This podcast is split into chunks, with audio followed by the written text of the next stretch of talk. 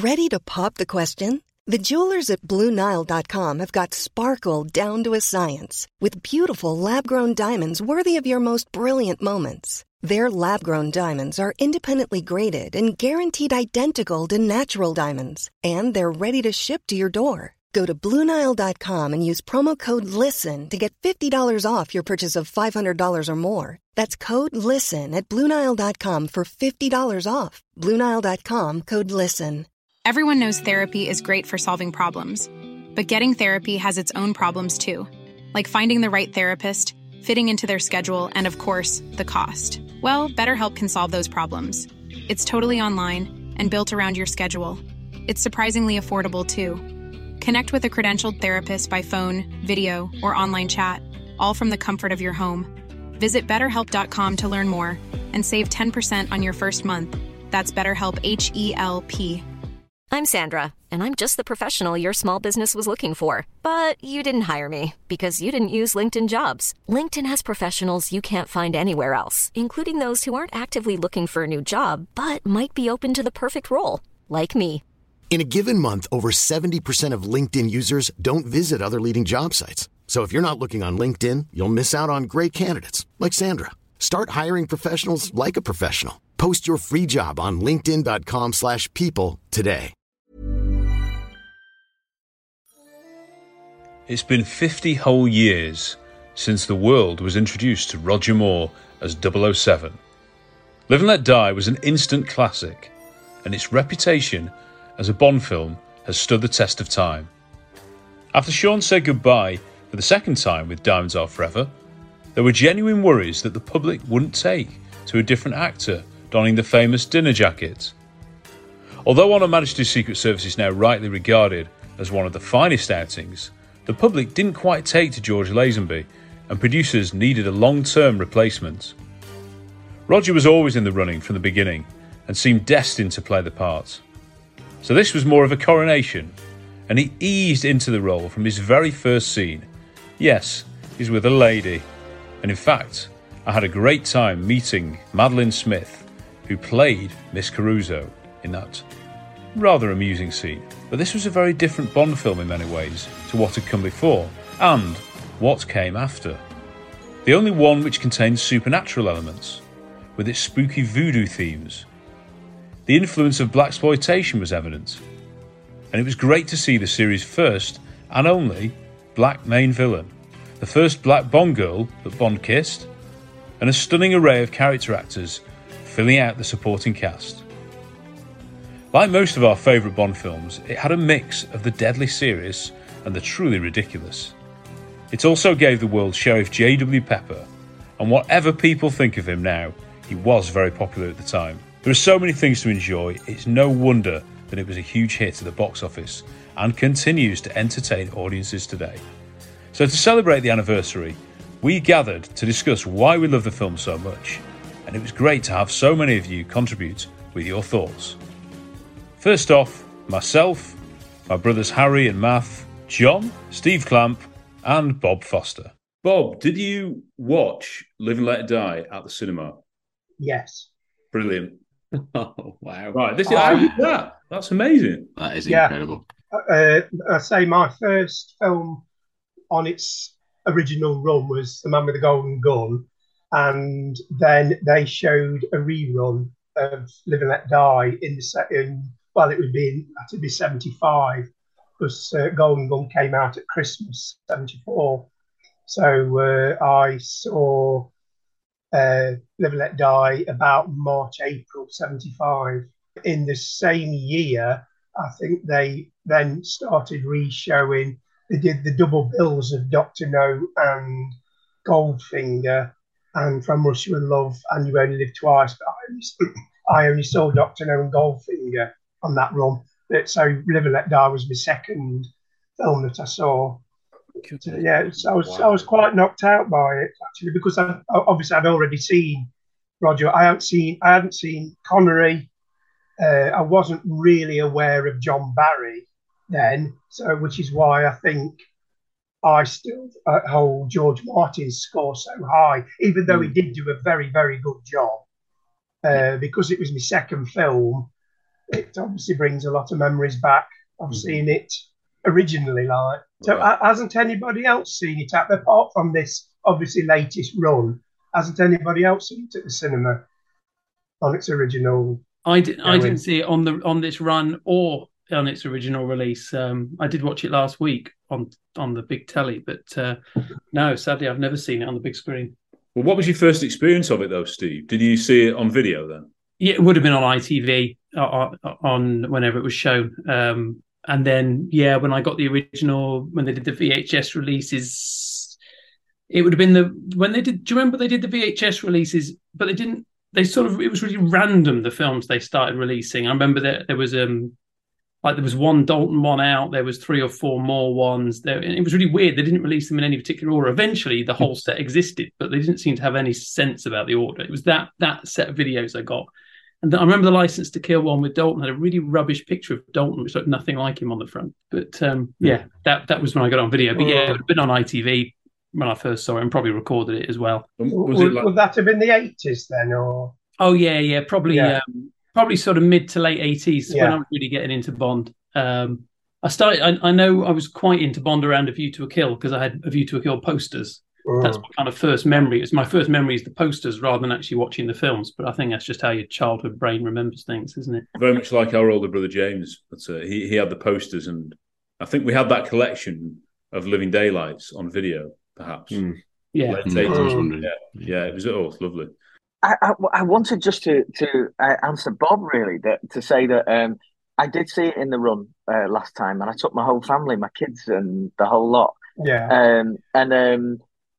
They adored it. They absolutely adored it. They sat stock still for the whole time. And it was obviously like an 8 p.m. showing at the Trafford Centre. Youngest one was 4 at the time. Eldest was 11. And they just loved every minute of it. It was back when... James Bond had a bit of something for everybody. So there's so much for them all to enjoy. Mrs. Parker enjoyed it as well. So it was absolutely fabulous. But my relationship with Live and Let Die would go back to Grandad's VHSs that he used to bring out on a Sunday afternoon before Sunday tea. So, you know, the adults would be taking it in turn in the kitchen, putting the Yorkshire puds and the beef on and the chicken on and all that kind of stuff. And then we'd be, you know, the kids would be out in the living room in front of their telly with the VHS collection Grandad had, of which Roger Moore's and Sean Connery's James Bonds were just all over them. He never, so this would have been about 1989, possibly something like that. He didn't have any Daltons at all. But again, probably too recent, really. They might not have seen, you know, terrestrial television airtime possibly by that point. And I remember seeing this, and I remember thinking that the opening with the opening introduction of James Bond was quite different because of he's not in action in this one. Well, he is in a different way, I suppose. He's not. You know, it's not the tail end of a mission, for example, or whatever. And I just remember seeing Roger, thinking how young Roger looked compared to the later ones, because I saw this comparatively late to, say, Octopussy, Spy Who Loved Me, Moonraker, just thinking like, wow, flipping heck, this guy's James Bond, isn't he? You know, and that's pretty much it, really. And obviously loving it, absolutely loving it. I think there's a broader point to say that in 1980s England, watching this on television was quite seismic in my understanding of racial harmony. Seriously, I'm not. I don't want that to come across as either shallow or facetious or anything like that. Like I'm trying to make a big point, but this was quite. It was quite something in the 80s. This, and it certainly for myself, it set amazing sort of standards and a benchmark about what to expect about that kind of thing in cinema, which resonated with me back then and still does today. At the time, Bob, was it at all? Were people like? I don't know whether you remember because you'll have been young, but you know, Bond, the first kiss with a black woman, things like this, and loads of black actors in it. No, not that I can remember. I say I don't think I'd have noticed. Is what I'm going to say. When I saw it, I'd have been 14. I can't remember anything being said about it at all. That's good, though, isn't it? Yeah. Yes, it is. But to put them into a film, you know, like a film like this, with a white Caucasian hero, it's quite a big big thing in itself, rather than you know it just being a principally black cast. Arguments, I suppose, are made that you've got to have positive role models who are black, and obviously this film does have the agent working with Felix, who's great. Strutter. But you've obviously got a lot of what could be perceived as negative black role models, and I think that's often been the issue. It's not just having black people on film and television; it's having them in positive. Yeah, role. But obviously it fits with this story. I'm not getting this film at all. I don't think. To my mind, my small mind, it doesn't do anything wrong. But I just made that point really. So, Live and Let Die is the first James Bond film I ever saw. I went on a school trip in year six, like my last year at primary school, to Whitby. And we had this curfew that you had to go into your room at 8 o'clock. And there was four of us in a room. Like, you know, when you're 11-year-old, you're not going to go to bed at 8 o'clock. So we turned the telly on and it was a Wednesday night and it was the ITV and Live and Let Die started. And I wasn't massively into it. I hadn't really heard of James Bond very much. And then I was flitting in and out. And then I remember vividly, it was Roger with Rosie Carver and the scene, the music going on, the scarecrows like turning around and then the scarecrows killing Rosie there. And I remember this 11-year-old boy in me was just like, what is this world that I am entering? This was nothing like I'd seen before. And I didn't watch all that much of it after that. You know, I maybe watched another 20 minutes, 30 minutes, but that got me intrigued. And then from that point, right, next week I've got to watch James Bond. And I remember from that Live and Let Die was that very first point that got me into Bond. 6 weeks ago, I was actually in Whitby. I went on holiday there. It was my choice to watch the film at night. And I said to my wife, Rachel, I'm really sorry, but we're going to have to watch Live and Let Die in Whitby. So we watched it. My wife, she's been watching them quite a bit with me recently, which is some major breakthrough. She was just like, this film is completely and utterly bonkers. Like, and it was quite interesting because I don't see it like that because I just adore it so much. But to have this outsider just come and watch it, and she was like, I'm really enjoying this. I really like this film. It's not a case of that, but this is crazy. And I think that that is the reality of it is that, yeah, we can look at things with a 21st century perspective and we can look and go, that's problematic, that could have been better, etc. But for the period of time it was, the imagination that is going on with this film, the characterization, it's a mind-blowingly imaginative film. And I don't think that I have given it as much credit as I should have done. I think I was like, yeah, it's my first film. But then after that, it's like, that's it. You know, it's my first film. It's always been, I love it, but it's middle of my rankings. And recently I've just been thinking to myself, no, Live and Let Die is amazing. And I think I said it on a podcast we've done recently. For me, and I know there have to be a lot of change and stuff, but if you want a blueprint of what the next Bond film should be like, go to Live and Let Die for me.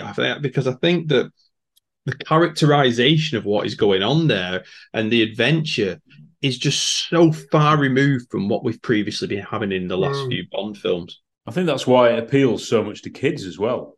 And it did to us as kids when we were growing up. That doesn't mean it's a children's film at all. It just means there's so much going on that it's so accessible in that way. There's so many interesting characters. And I totally agree with you with that. I mean, if you said to me, what films would you recommend as a kid for kids? I'd go Octopussy, Moonraker, Live and Let Die. And yeah, Live and Let Die is pretty much the only supernatural James Bond film. Yeah. You know, it's all about voodoo worship. Yeah, black magic. Black magic. And if it's not about voodoo worship, that's a cover up for heroin growing and smuggling. You know, it's just not a kid's film, and yet it is. And it's like Octopussy, it's deadly serious. Yeah. Deadly serious. Despite the bits and pieces on the, you know, the layerings and the coverings over there, it's deadly serious. This stuff. There's multiple things going on, aren't there? Which makes it a little bit more. It's not a basic heroin film, is it? It's not a war film. There's loads more to it than that.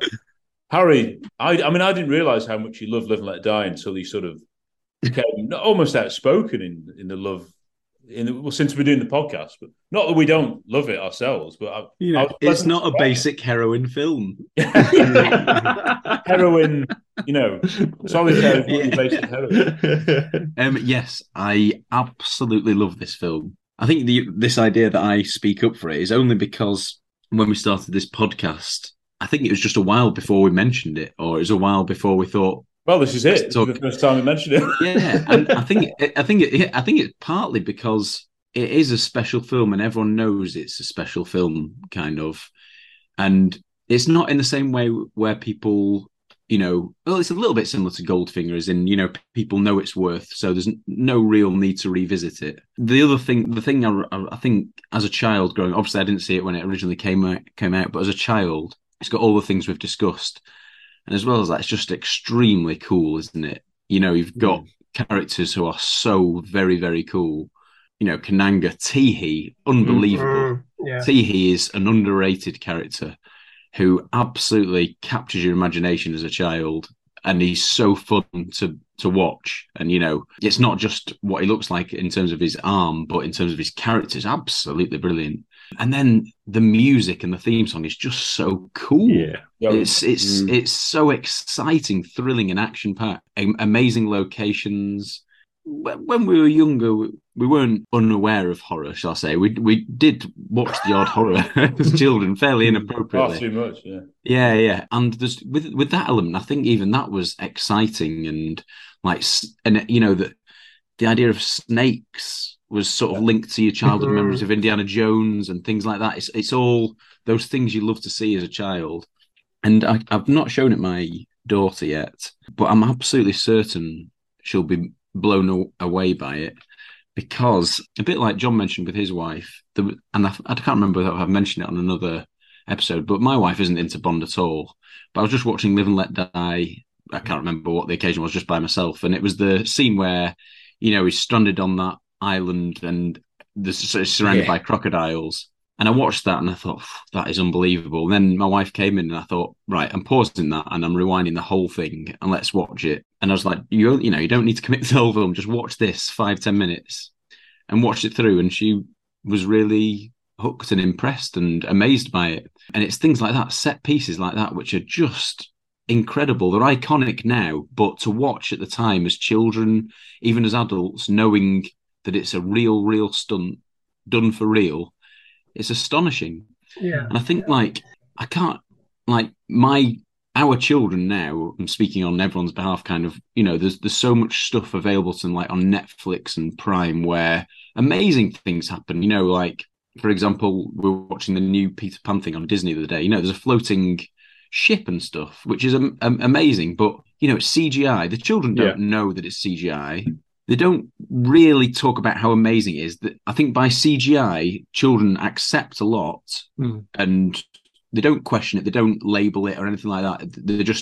There's a world created for children's films now where everything's possible, anything's possible, kind of. But I definitely think when they watch something like a stunt guy using real alligators and crocodiles as stepping stones, even if they can't place it, they will know that that is breathtaking. There's something there that is actually dangerous and actually real. They don't know about the world of stunts and things like that, but there'll be something there that they'll be able to define the difference there between the CGI children's world and a real action stunt like that with animals.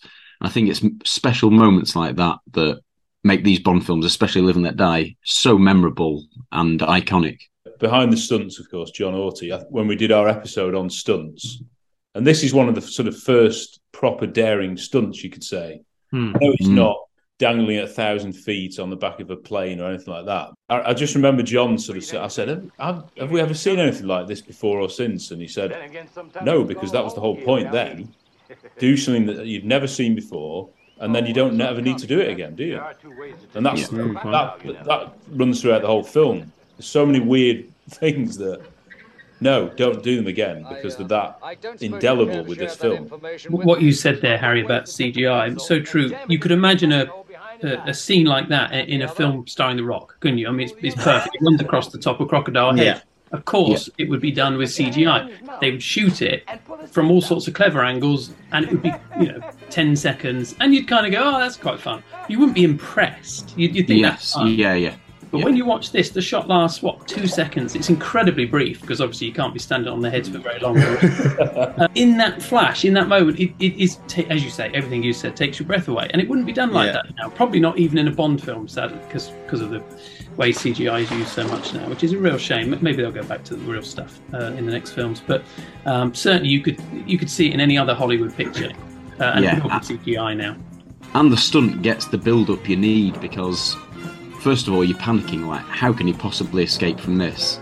Yeah, and then it's so well done that he uses his, his gizmo, his gadget, the magnetic watch, and typical James Bond, a gadget saves the day. And then, oh my word, it's not worked. Wow. Yeah. Now I'm a little bit worried. What possible way is there for him to get out of this? And it's not a gadget, it's kind of the cheek of Bond, do you know what I mean? It's his wits, tenacity, Only Bond. Yeah, exactly. And it's so surprising. It's the execution of it as well, though, isn't it? Because it's like you've got to do one step, alternate, and one misstep, one pause, and you're a goner. I mean, yeah.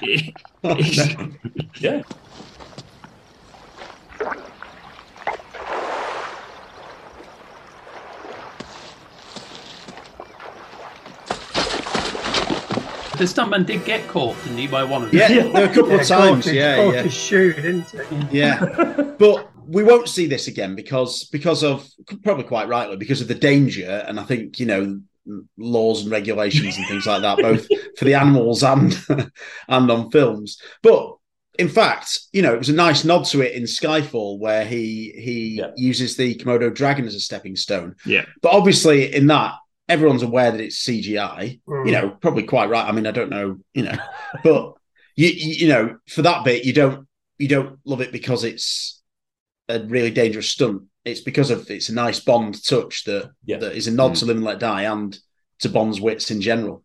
Yeah. So Skyfall's the only other supernatural Bond film, isn't it? Dragons. Yeah. Dragons. We'll move on to Roger's performance because I know Bob didn't see it as his first Roger film, but this was quite a big moment in the franchise because you'd had the final, what we thought was the final Sean film with You Only Live Twice. Then at the time it was George and Honor Majesties, and it was a different film. It was a one-off. It did do okay, but it didn't do anything like as well as they wanted it to. And of course we ended up, we'll get Sean back. And after that was a massive success at the time, Diamonds. They must have been worried, is this ever going to work without Sean? Long term, only Roger could have done it because there was, again, a bit of a coronation, wasn't it? He'd been the Saints and he'd been in audiences' eyes on TV and he'd always been talked about as a potential Bond.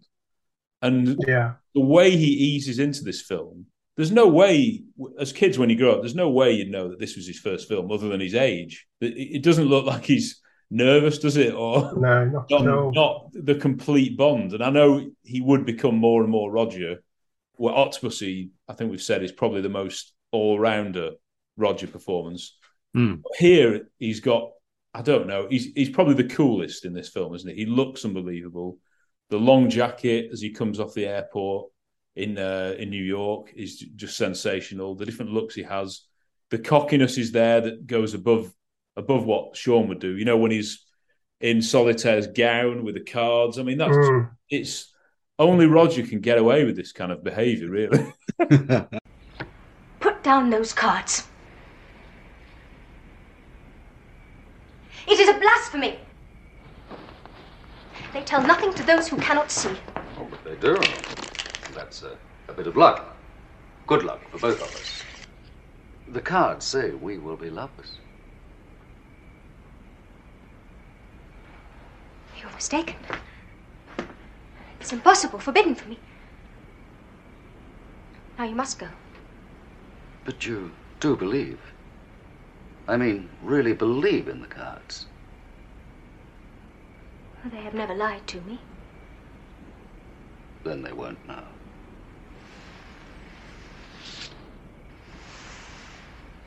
Pick one.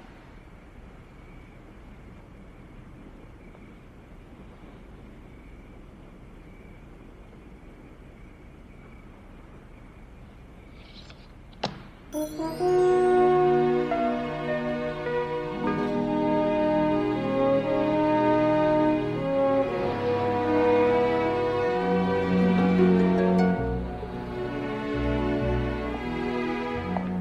knew the answer before it was given.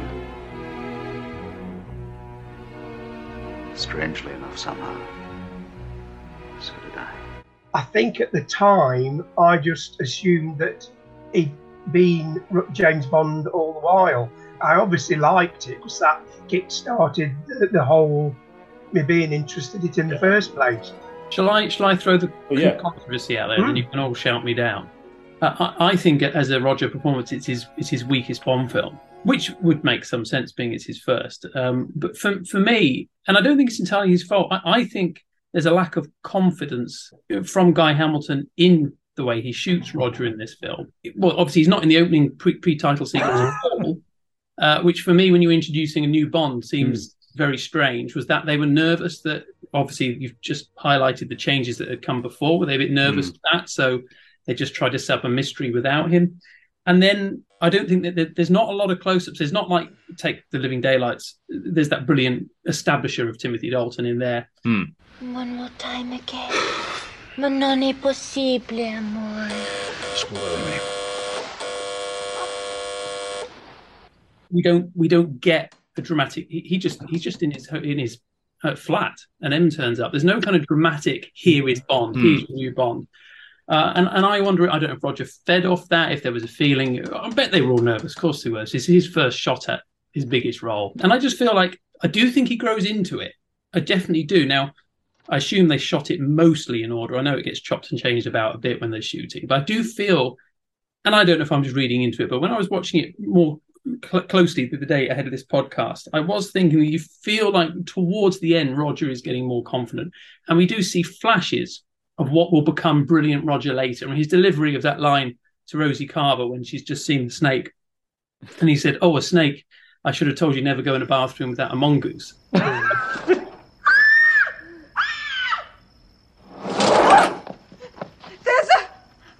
"Oh, a snake. I forgot. I should have told you should never go in there without a mongoose." No other actor could deliver that the way Roger does. And that actually, I was bent over double laughing. I'd forgotten about the line. Underrated. It's absolutely superb. And there, so you're seeing the flourishes of what Roger's going to do. You see plenty of what he's going to do in films. But I just feel like he hasn't quite found, I don't feel like he owns it. Like by the time you get to The Spy Who Loved Me, and all the films that come after it, and to an extent, I think, with The Man with the Golden Gun, because he's probably got confidence after the decent box office from Live and Let Die. I feel like he really owns it. He's just confident. He walks on. I'm going to do it the way I do it because I know that's fine. I just feel in this film, I can almost see him finding his feet, and I wonder if Guy Hamilton also had nerves about it being yet another face in the role. In that sense, didn't particularly shoot it to introduce Roger. He just kind of wanted to just make the film. I don't know. It, certainly for me, and I think, I don't know if it's because of his performance, but it always feels like the odd one out of all the Roger Moore Bond films to me. It doesn't feel like it fits like all the others. Part of that maybe because the story is, despite what we've said about the magical and the mystical, it is set in quite a reality thing. It's a drug dealer story. It's and a lot of the locations aren't particularly flashy. We're downtown New York. It's quite grim. It doesn't feel like the big flashy but Roger Moore films we get later.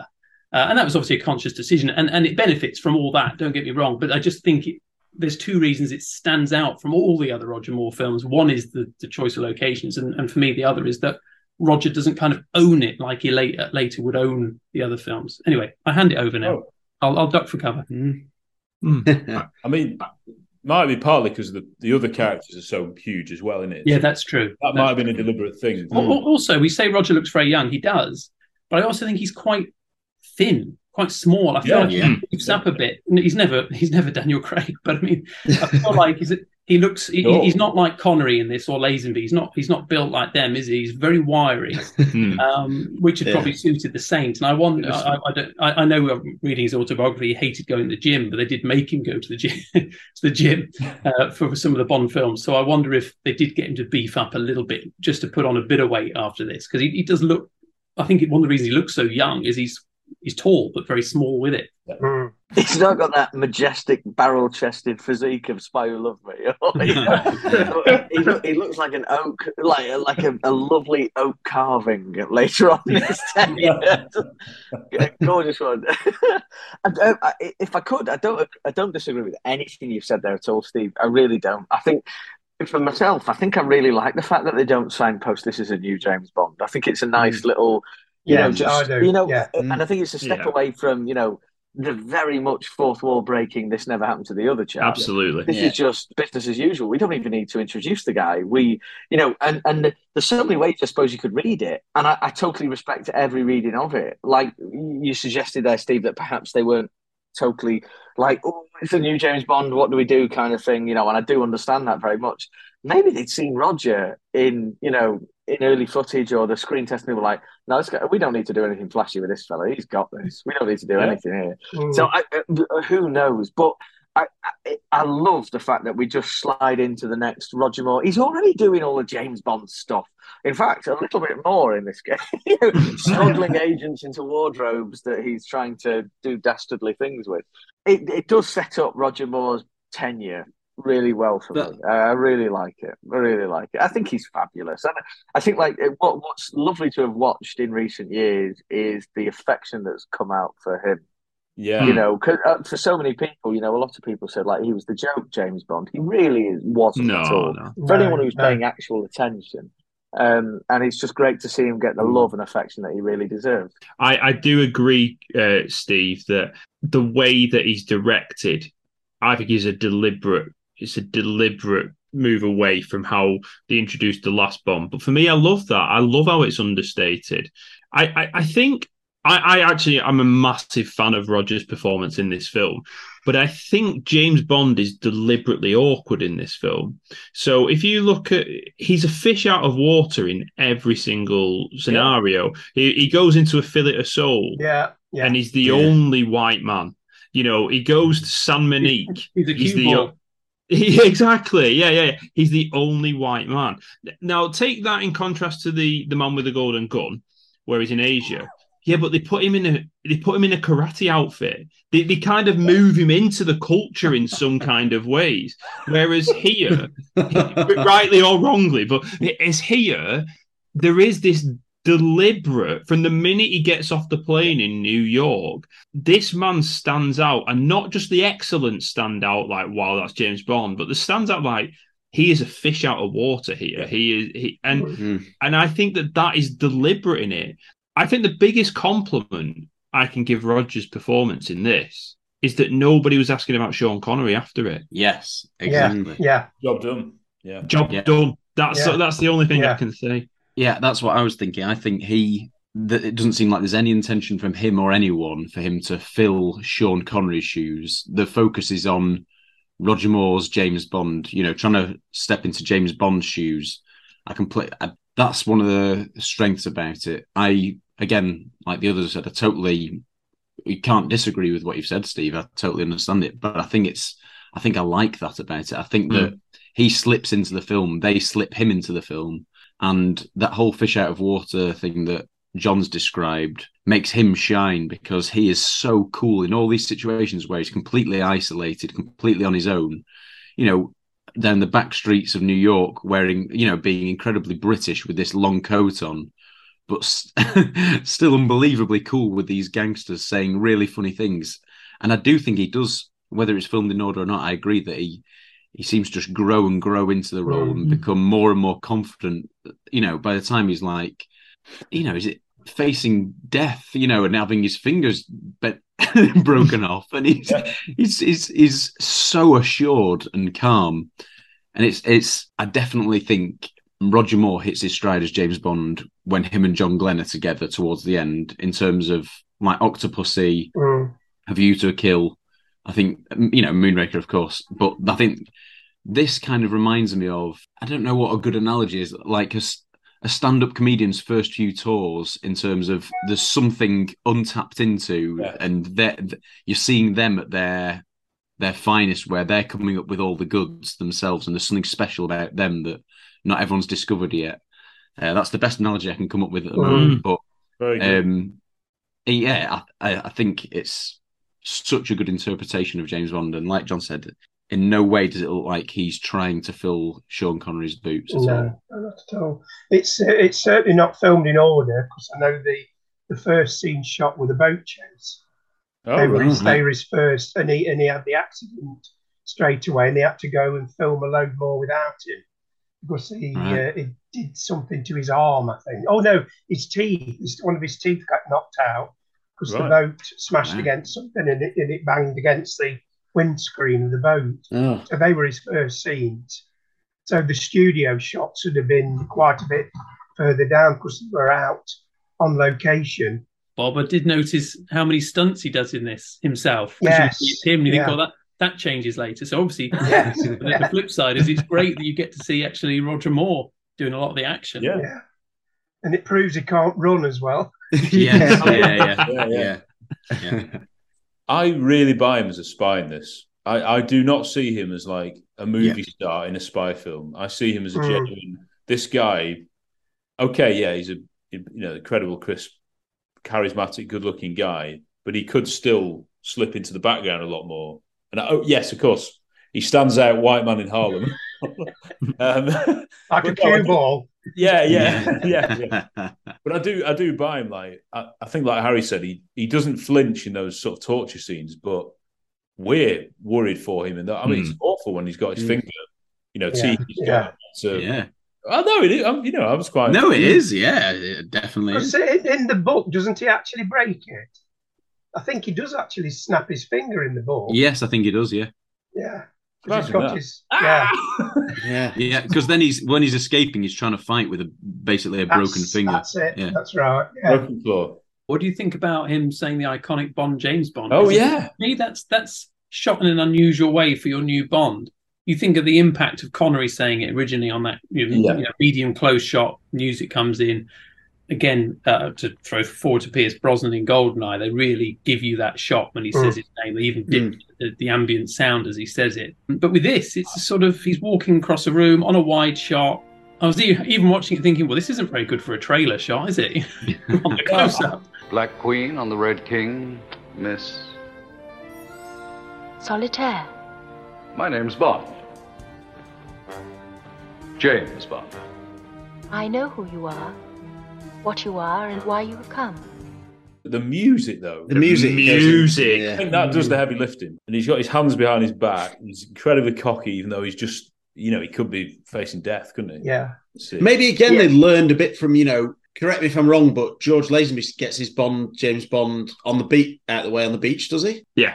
Because they're desperate to make it a big thing, whereas in this, again, it's, halfway through the film, maybe, or something, and shot in a completely different way. So maybe they thought, again, let's play it down a bit, or let's do it just a bit, more differently, or a bit subtler, just to try and... Yeah, if he looked like he had any nerves about saying the line, he really doesn't. No. He does say that, doesn't he? More than ever in that moment. A lot of the actors say after that. I mean, I think Daniel Craig said he had to do 100 takes or whatever at the end of Casino. And Roger, I think, always jokes, that he started to do it in a Scottish accent. You never know whether he's joking or not, though, do you? Robert Redfern, John Orty, a.k.a. Behind the Stunts, and first, Vinnie Harris, give us their thoughts on Live and Let Die. So, Live and Let Die, what can I say? Well, my intro Bond, so you never forget your first. That's what I always say. What do I like about it? Well, everything. The song is a banger. The cast is phenomenal. Jane Seymour is lovely. The whole supernatural overtones I quite like as well. Like, Baron Samedi is... one amazing character and just adds to the mysticism of everything. It's got the cracking Louisiana boat chase. Basically, it's an iconic movie and I love it a lot. Hey Bond fans, how's it going? How are you? Well, it's the Northerner who love me here. And I just wanted to add to this discussion of Live and Let Die with it being the 50th anniversary of it this year. So I particularly wanted to jib in on this one because I've always loved this film.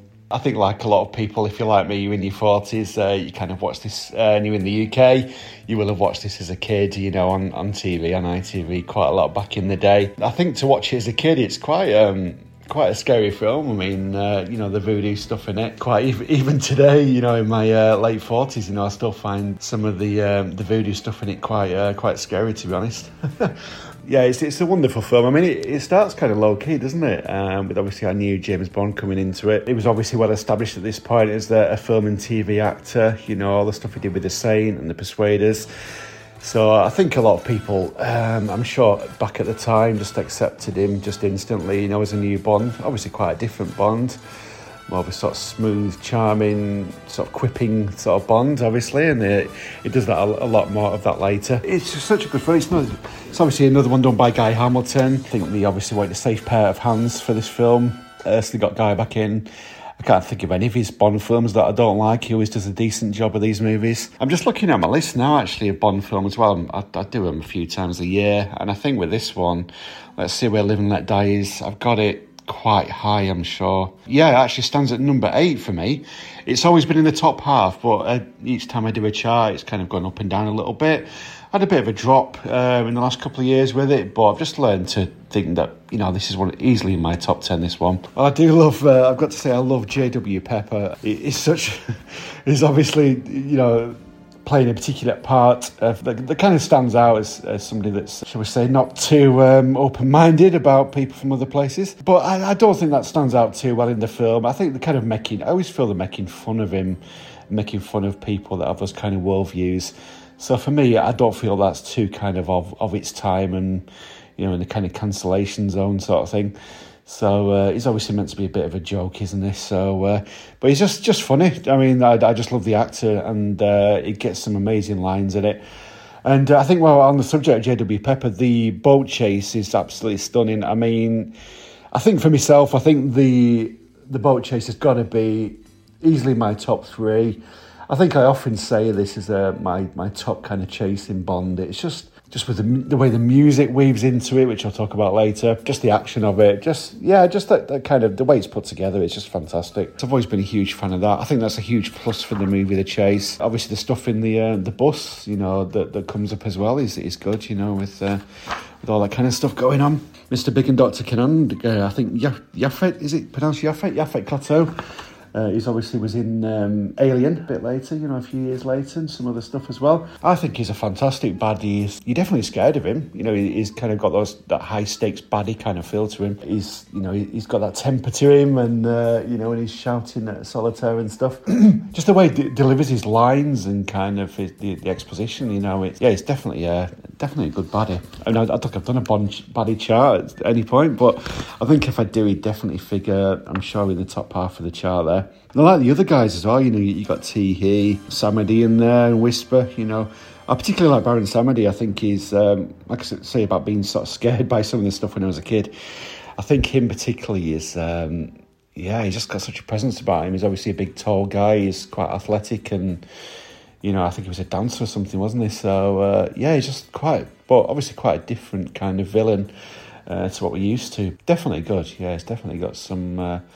good quirks about him. And let's talk about Solitaire. In terms of my Bond girls, she's easily in the top 5. I know a lot of guys like Jane Seymour as well, and she's just, even today, she's absolutely stunning, you know, stunningly beautiful woman. And to say she was only so young when she did this film, I think the acting is absolutely superb. And I don't think she'd done much acting at that point. I still think at this time she was not an unknown, but... not done a lot of stuff, and I think she's absolutely excellent. Some of the stuff of Bond taking her virginity is a little bit dodgy, I think, because Moore delivers some of the lines and quite, you know, dialogue about it. I think you can sort of let him off just. If anything is kind of a little bit Me Too, I suppose you could put that in that category. You know, he gets to do some of these lines like half cocked and stuff. You know, just, you know, I think nobody else could get away with that, could they? Let's face it, and. I need to mention another line as well, which I've always liked in this film. It just kind of flies under the surface for a lot of people, I think, that watch it. When Bond's getting kind of asked all those questions, and Tee Hee's trying to take his watch off, and he does that butterhook line. That one always just cracks me up. It's just the way he delivers it as well. You know, he's kind of struggling to get his watch off, and he just does that butterhook. It's just, yeah, I love it. So what else can I talk about as well? I think obviously the plot to the film is good. You know, it's definitely fits the time, you know, and then some of the other movies that are out there, you know, it's just all this sort of drug smuggling stuff and all that kind of thing in the sort of early 70s, you know. I guess there was stuff in the news about that kind of thing. And the fact it goes back to Jamaica as well, you know, it's such a nice touch. It's obviously it was a bit of a planned idea to kind of do that, but it fits with, you know, obviously things from some of the stuff in the book and what they wanted to do with the locations. And I must admit, I wouldn't mind going to some of those locations. Jamaica's not particularly that much on my list of places I want to go. I think if I did go, it would just be for the sake of this film. Yeah, the other thing I just wanted to talk about quickly was the music. I think George Martin's score for this film is, again, just easily top 10, possibly top 5 though. I'd say it's definitely top 5. And in terms of my fave Bond themes, I absolutely love this song Live and Let Die. I think it's wonderful. I've not actually got the vinyl, or well, I've got the CD, but I don't have the vinyl. It'd be nice to get on vinyl actually. But I just love some of the sort of incidental music that's in it. You know, the stuff in the bar, when he's in the bar, Philip Soul, you know, with the kind of fuzzy guitar and the sort of soul singer there. All that stuff's just wonderful. I think it's called Philip Soul, that song. But I just absolutely adore stuff like that, you know, any music from that kind of time. It's always good, that kind of stuff, you know, soul and funky sort of stuff. So George Martin just totally gets it. You know, he gets the time, he gets what was popular, and it just fits the film so well. And I always say a good soundtrack is like another character in the film. So I definitely think that applies to this movie. I think when you think of the film, you kind of think of the poster and the music score, obviously album as well, you know, fitting in with that. It's definitely a big part of it, of its success as well. So I know a lot of people like it. I know a few people have this as one of their absolute top Bond films, and I can kind of see why, to be honest. It's just a wonderful movie. It's a good start for our new Bond as well, and I just hope it'll be on at the cinema again this year at some point. I think they're missing out not doing the some of the 50th stuff, so let's get that one on there. And thanks for listening, and make sure you support these guys. They do a fantastic podcast and videos on YouTube. It's easily my top kind of podcast that's out there for this kind of thing, particularly with Bond stuff. I'm always listening to their new podcasts and YouTube when they come up. So yeah, give your support, and thanks for listening. See you later. Bye. Who'd have thought that I'd be here celebrating a film that is now as old as I am? Live and Let Die gave a wider audience the man, the legend, that is Roger Moore as James Bond 007. It's a turning point in the series, as Moore's Bond is a fun character that might kill you, but would have a laugh about it first. His banter with Felix Leiter over the car phone after the killing of his driver Charlie, played by vehicle stunt coordinator Joey Chitwood, is good enough to develop a spin-off series all of its own. And yet the James and Felix characters have never felt as right as they do in Live and Let Die. If I'm honest, this film never really sits in my top 10, but its appeal is easy to see. The first and only Bondsploitation movie set around the Harlem of 1970s. "Take this honky out and waste 'em," says Mr. Big, when Bond tries to make light of the situation he finds himself in with Solitaire. Waste him, is that a good thing? Roger looks fabulous, although his hair always struck me as being a bit too short. It was only a year or so before that we saw him in The Persuaders with Tony Curtis. His character, Lord Sinclair, had his clothes designed by Roger and Debenhams. The hair was longer, the one-liners still as strong. For me, the film always stands out for its plethora of stunt coordinators. Bob Simmons in charge of the studio shots, Joey Chitwood was in charge of the location cars, Jerry Comeau was in charge of the boat sequence action, Bill Bennett was the hang glider guy, Eddie Smith was in charge of the Black Stuntman's Association, and Ross Kananga was in charge of crocodiles. The crocodile sequence, possibly even more so than the boat chase, is, for me, the film's greatest moment. The cinema had seen boat chases before, not like this, admittedly, but a boat chase is pretty much a car chase, only with certain tweaks along the way. Here, Ross Kananga would double Roger Moore whilst using crocodiles as stepping stones to get from his platform to the safety of the bank. There's an old adage in cinema that says, never work with children or animals. That's absolutely right, and still stands strong today. But prehistoric semi-aquatic reptiles probably weren't even considered when this saying was being created. Up until this moment, in the films, Roger's Bond was as capable as Sean Connery's or George Lazenby's, but this pushed him to a brand new space.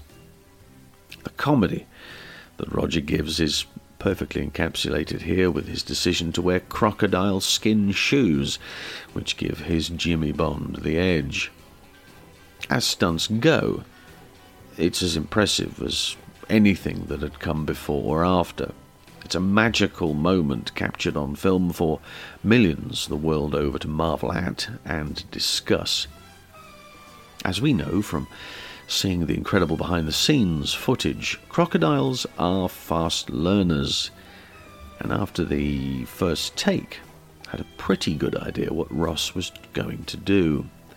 They got him once or twice too, but when your business involves wrangling over 2,000 crocodiles, you must be fairly accepting that you're going to get bitten every once in a while. Ross passed away in 1978 of an unrelated crocodile condition, which is a huge relief to everybody, I imagine. The film leading into this point and after require this sequence in order to hold the whole thing together. It's very exciting and should be put alongside the tank chase in GoldenEye or the ski jump in The Spy Who Loved Me. Bond moments that simply say without words that this guy is the best. Nobody does it better, providing it's only the trespassers that get eaten. We'll move on to the villains. We touched on Yaphet Kotto, but there's so many. There's so many villains. There's so many villains. And even the main villain is two different characters, isn't it? Yeah. So it's quite a... I mean, if you look back at it sometimes, you might think, actually, he wasn't in it as much as I remembered. But he's got a presence throughout the film, and every scene he's in, he does get a lot of screen time and a lot of dialogue. Yaphet Kotto is a really good actor. He's been in some absolutely cracking films. He's quite a big, imposing presence, which often gets a little bit forgotten because of the size of the henchmen around him. But he himself is, quite a physically imposing villain. He's quite sort of charming. He's not as outrageous in some ways as some of the people around him again. So whether he gets a little bit forgotten. But as you say, this whole thing of Mr. Big and him being the same person, I imagine was quite a big... it's really hard for me to think back on this film and assess it like objectively and to think, because it's just so, as long as I have had memory, as long as I can remember, I know this film inside out. So it's quite hard to analyse in that way. I think James was sort of like, oh, you won't believe it's the same guy. Yeah. Remember that maybe? It's so good, and the idea of, it's a great plot device that he's this big, like some drug mob boss in America, whilst also having this presence in a completely different way in a Caribbean island. It's absolutely amazing. There's one little question that he wants answers for. In that case, you better ship me back to the island and let him ask in person. I'm not in the habit of giving answers to lackeys. You damn lucky you got an heir left to hear the question with, which is, did you mess with that?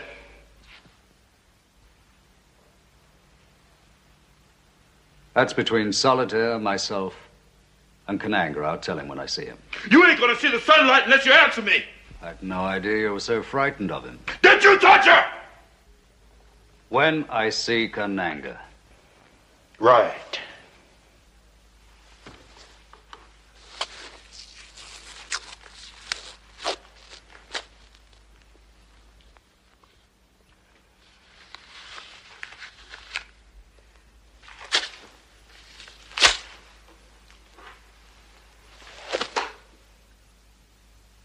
Quite revealing. Yeah, I think he's really good. I think he's quite scary at times. When he's revealed himself to be Kananga, and then the way he treats Solitaire and the scene with the cutting of the finger is pretty scary at that point. Yeah. Yeah. Mm. Then in the final confrontation, he's quite sort of, he's a bit more jovial and jokey. Yeah. Almost, but I think he's really good. He gets perhaps forgotten about, but you know, you've got your absolute top tier villains, and then underneath that, I think there's quite a lot of them who are sort of the next level down, who are absolutely brilliant. So you know, I'd probably put Drax, Kananga. I'd probably say Silver. I don't, you know, these sorts of villains that are on that next level down, who are really good, but just not quite Scaramanga or Sanchez or Zorin. This film does do well. It's got lots of villains, as you said, but I absolutely love The Living Daylights, as you all know.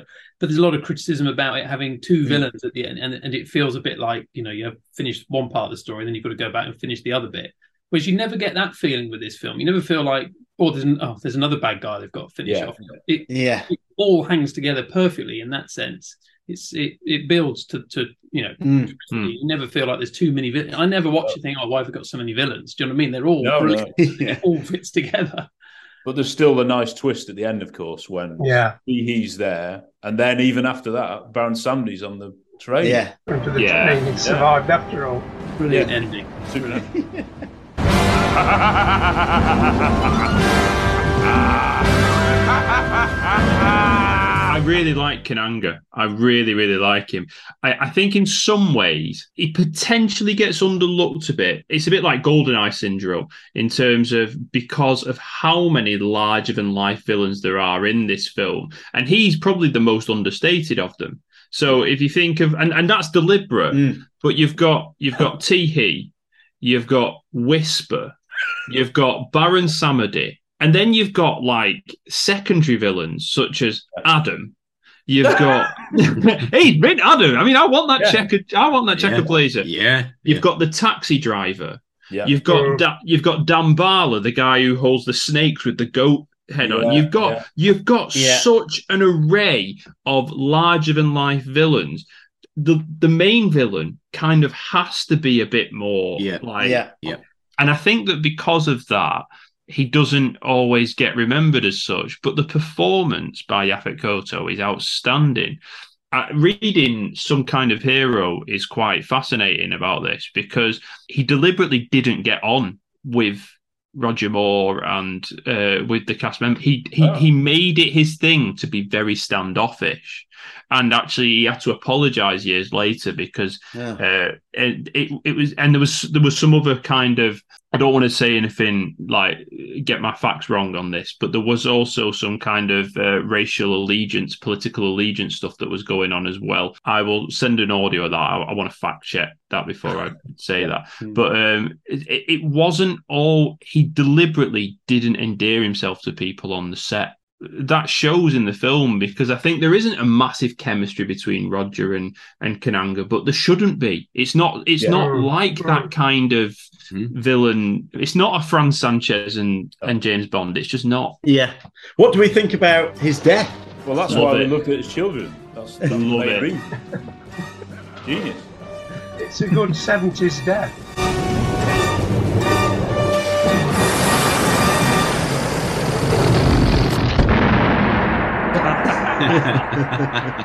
There's not a tier high enough, I don't think, to describe this death. Must be, Rob, the most rewound scene that we ever. Where's Kananga? Well, he always did have an inflated opinion of himself. Well, I think from a pure movie magic standpoint, this is one of the most rewound scenes I ever had on tape. Just how did they do this? I have no idea how they did this. I still don't know. That model. They really did it. Yeah.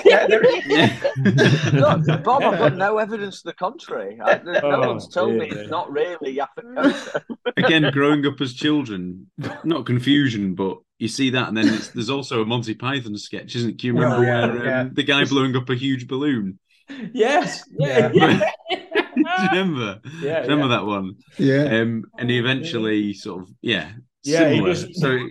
It slightly in my head links to that. The clothes just rip off. Like I said, Mr. Creosote in the restaurant. Yeah, in Meaning of Life. Meaning of Life. Oh, that's another one. Yeah. The noise, the... Oh, yeah. Yeah. Yeah, I watched it recently with my wife, who's not, you know, like, it's quite weird to show that to somebody, an adult now. I don't want Rachel to think about that, John. Well, I mean, she had her head in her hands, but to be quite honest, I mean, she had her head in her hands from the minute Roger said, "She's a magnetism, darling." And, you know, so like from 10 minutes in, she was just like, what am I watching? So, yeah. Played for laughs, though, isn't it? Of course it is. Yeah. It is, isn't it? Yeah. I mean, it has to be, but again, it's deadly serious. A man gets blown to pieces. Oh, yeah, it's awful, yeah. Trying to kill the sharks and all this, you know, cutting the hand. Like, in the cinema, that was the one I was most worried about with the kids, like, looking across at them when they saw the... Like, oh, sheesh. And didn't it bother them? No. Oh. And they weren't bothered about the voodoo aspect. Nothing frightened them. They had some questions about it, like what was that all about? But they never asked anything further. To be honest, what this has shown me is that, because I was a little bit concerned, I was determined to see Live and Let Die in the theatres, and it was a family night, and it was like, right, we're all going. It's a PG, so we're all going, you know.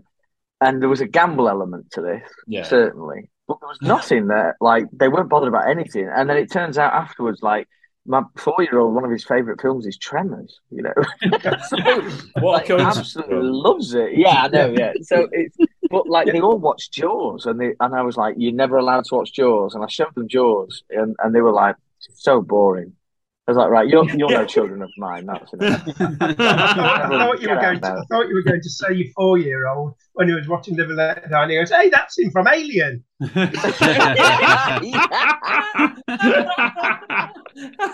I'll draw a line somewhere, Bob. Oh, they weren't bothered about Rosie Carver's death. No, like, honestly, I kept looking at them like, and the only thing that rose anything more than a scant reaction was Mrs. Bell. Like, oh, shit. Yeah, holy shit. So, like, I looked across at the time, seven, she went, yeah. That was it. The only reaction. Mrs. Bell. You know, when you were reeling off all the villains a minute ago, I was desperate to shout, Mrs. Bell is surely one of those. Secondary villain status for Mrs. Bell. Yeah. But it is, I mean, maybe it's that thing, Rob, of, you know, watching stuff with your mum and dad, anything rude or swearing. Oh, no. Violence, absolutely fine. No, it's fine. You can. Like everything, though, you can name as many people as you want in films and books, and that's not a problem, but there are certain trigger things that you can't go near. Yeah. Yeah. What do you think of him, Rob, as a villain, Yaphet Kotto? Outstanding, just outstanding. Seriously, but totally quotable.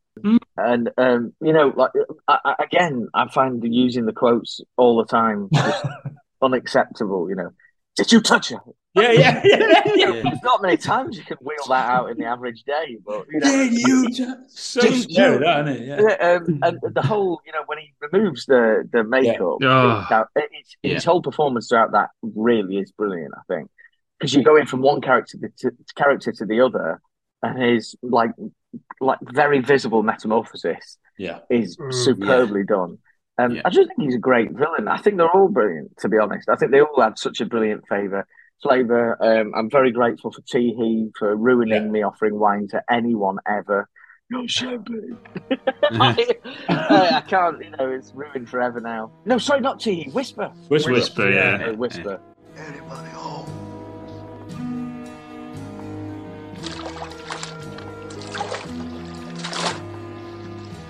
Your champagne, sir. What was that? Your champagne. Put it on the table. Thanks.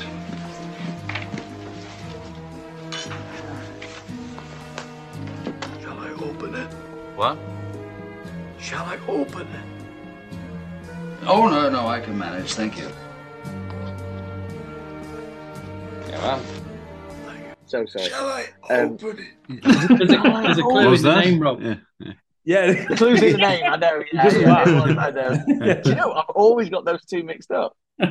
Just like because for ages someone told me, I think it might have been you, Tom, you know, when we were growing up, like, oh, Live and Let Die, amazing. Tee Hee's amazing. And I always loved Whisper so much that I assumed because you'd named the secondary henchman guy that it must be his name. So it's just stuck forever that he's Tee Hee. Real physical threat, Whisper, you know. No, but in a little... I don't, what is that thing anyway? I don't know, but I love it. Giant metal suppository. It transports the drugs, I think. Talks about quite Ken Adam, that final set. Yeah, it is. Oh, it's gorgeous. That's amazing. Yeah, an underground, you know, a cave with like, a pool with sharks in it. It's pretty classic Bond villain set. Sid Kane, Monta. Sid Kane, he's a legend on this, isn't he? Yeah. Oh, what a guy! Yeah. What a guy! Yeah. Roger Moore's given a great outfit for that end takedown. Well, that's Harry. That's what we got, Inspector. Classic Bond. Yeah, I just thought that the Spectre outfit, unlike he wears on the posters, you'd never see him wearing it. Never wears it. No. It's the same, is it? Outfit, pretty much. Yeah, because it's brown, the holster, isn't it? Yeah, and the black hole in it. Yeah. Mm. We got a photo. We can you know, that's good enough. So the other villains we mentioned, Whisper, Tee Hee we've briefly mentioned, but he's another one who he doesn't. I think because you have that top tier again, like Matt said, of Jaws, Oddjob, even Xenia now, maybe, that people remember instantly. Tee Hee isn't mentioned, but then as soon as you talk about him, you're like, oh, yeah, I really like him. Oh, yeah. He makes a massive impression. I mean, that scene, the torture scene, but then also the crocodile scene. Yeah, that he's saying, and I love how he just suddenly, he moves away and he's, you know, oh, right, Roger's on his own. He's stranded. And he just starts laughing, doesn't he? That's how it ends, just laughing and laughing. But then that final fight, you see a new side to him where he's a bit nastier, isn't he? And it's pretty scary, that. It's a pretty scary fight, I think, that. Yeah, it is.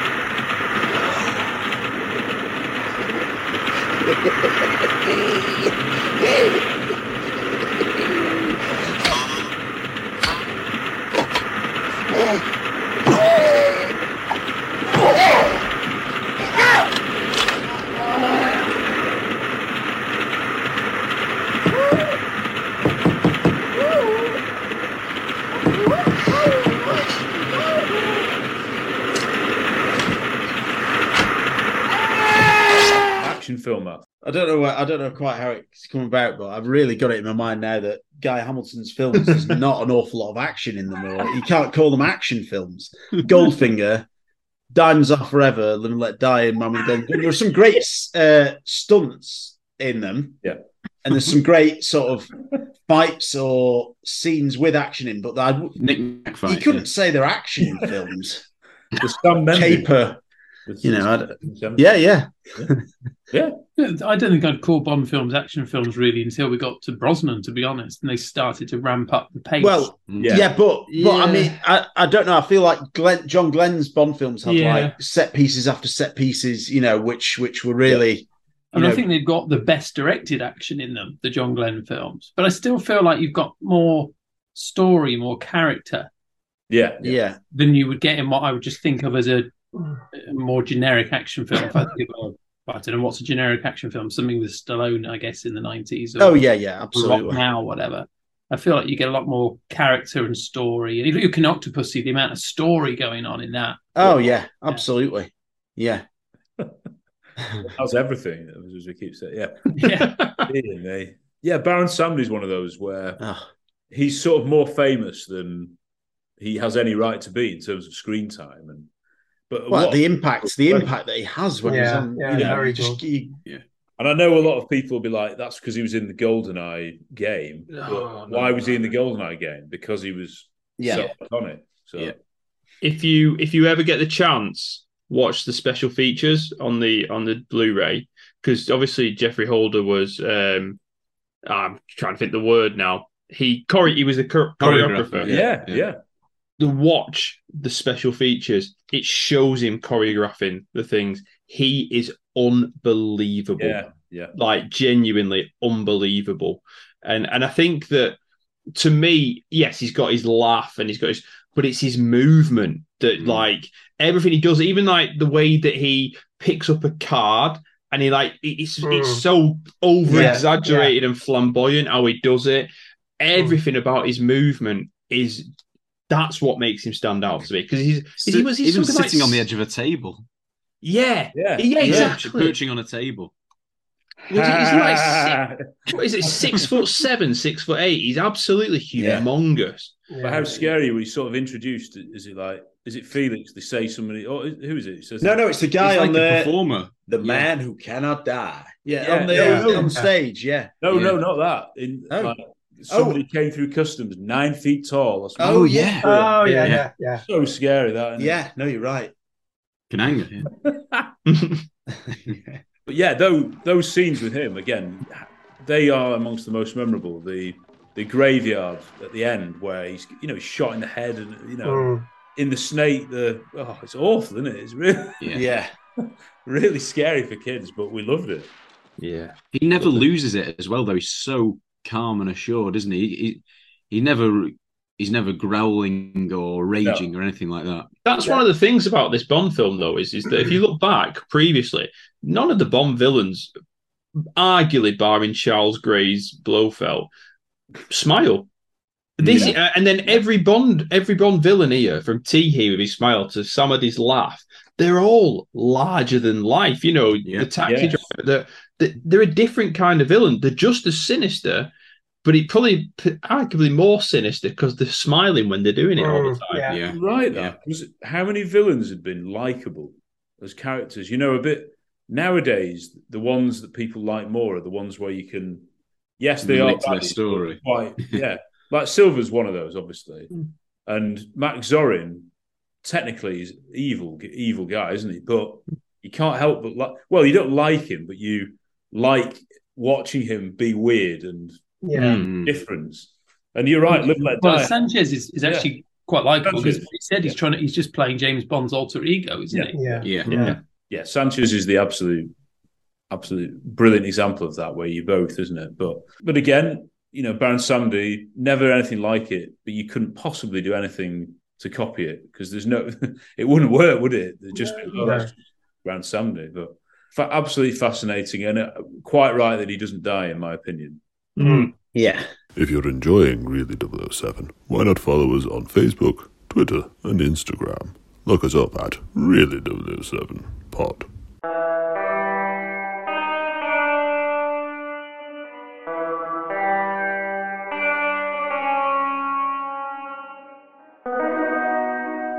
So yes, the Bond girls. And we have Jane Seymour, who was, a virtual unknown and very, very young at the time. And, my own view is that innocence really comes across for what is meant to be. It's 19 once you were in the film. Yeah, was it 19? Yeah, that's crazy, isn't it, now? Yeah. How old was Roger? 46, 47? Fine. Trouble! Yeah! Trouble! So... Go on, Bob. What was, Jane Seymour at the time, this propelled her to stardom, I assume. Yeah, it certainly did.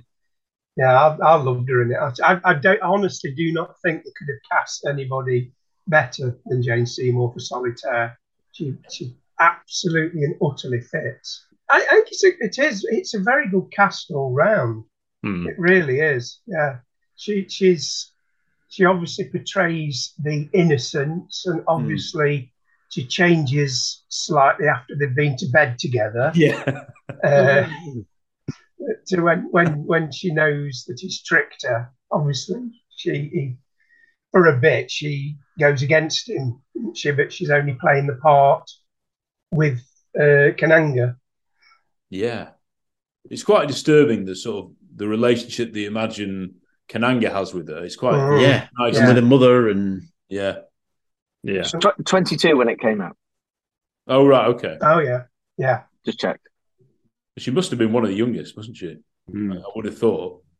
24 years between her and Roger, but actually, it doesn't.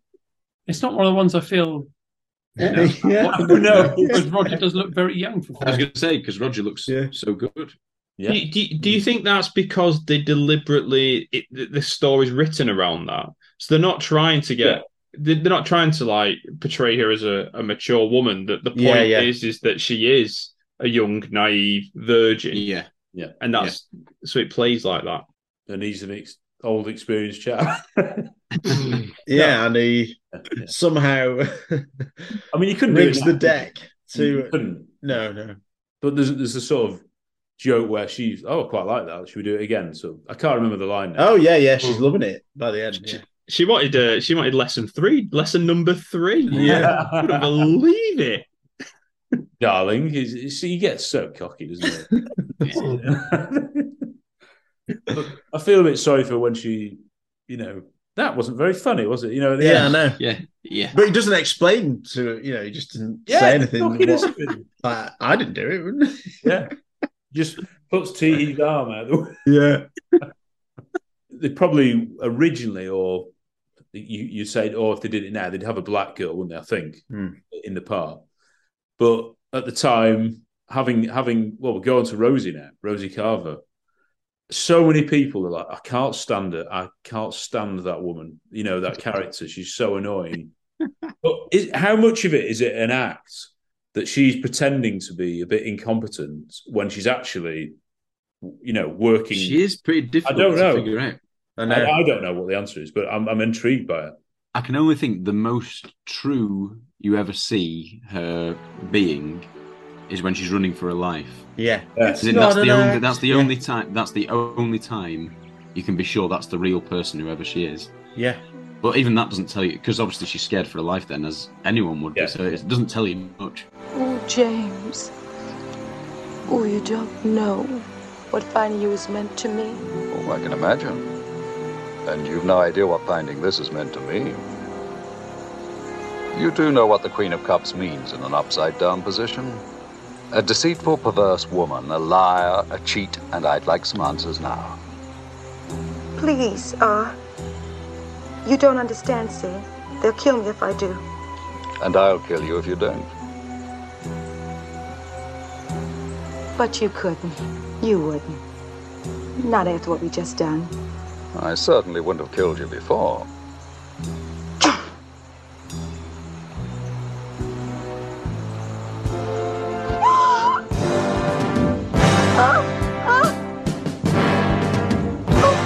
Used to be a convincing act, Rosie. It's wearing a little thin now. It's not an act. Make your choice. I mean, that is one of the most Fleming, inverted commas, Roger, cold-hearted. It really is. And I'll kill you if you don't. Yeah. No one really, make your choice. Yeah, no one really references that as, Roger, when Roger was... Mm. But I think that's one of the most, flipping it, mate. Yeah, I'm with her in that. That's a bit. You don't need to be. And the gun is right in her face. After they've just made love. With a picnic blanket. The Rogers aren't very Fleming. Let's get that very clear. Oh well, yeah. make that really clear. We don't in the sea, Rob. In the sea. Get in the sea. Get in the bin. Adopt both those territories as your own. Reverse greatness. Reverse greatness. F minus hype. Yeah. Another thing about her, why does no one say how ridiculous her name is? Rosie Carver. I don't. No, it's the drink. Never realised that. Well, that's what Is it just me or is that? I hadn't realised. No, I'm not. I don't know. No. No one drank Jose in those days, though, did they? Yeah, I suppose. Named after her, perhaps. Yeah. Rosé didn't exist at the time. Yeah, she's a really interesting character. I know people get annoyed, but isn't that part of the? She's sort of supposed to be like that, isn't she? Yeah. And you know, this inexperienced agent on the face of it to begin with. Yeah. Again, it's hard to know what is her being genuinely incompetent and useless, and what is an act. But like Harry says, when she says, you know, it's not, you know, she says, I can't remember what he says to prompt it. Like, this act is becoming rather tiresome or something like that. Yeah. He knows. So he must be thinking what she's been doing has been affected. So, I think it's really good. You know, obviously, first sort of, you know, interracial, well, you know, with a black woman for Bond on screen, which is, you know, which was good, but she was an interesting character. It wasn't to tick a box or anything. No. Yeah, and there are lots of comedic moments with her. I mean, you know, in the hotel room when she first arrives. Yeah, that first scene, you know, is one of the hat with the feather as well. Yeah, yeah.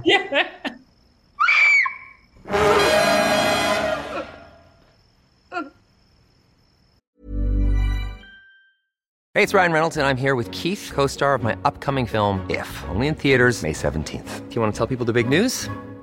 All right, I'll do it. Sign up now and you'll get unlimited for $15 a month and 6 months of Paramount Plus Essential Plan on us. MintMobile.com/switch. Upfront payment of $45 equivalent to $15 per month. Unlimited over 40 gigabytes per month. Face lower speeds. Videos at 480p. Active Mint customers by 531.24 get 6 months of Paramount Plus Essential Plan. Auto renews after 6 months. Offer ends May 31st, 2024. Separate Paramount Plus registration required. Terms and conditions apply if rated PG. Everyone knows therapy is great for solving problems, but getting therapy has its own problems too, like finding the right therapist, fitting into their schedule, and of course, the cost. Well, BetterHelp can solve those problems. It's totally online and built around your schedule. It's surprisingly affordable too. Connect with a credentialed therapist by phone, video, or online chat, all from the comfort of your home. Visit BetterHelp.com to learn more and save 10% on your first month. That's BetterHelp, H-E-L-P.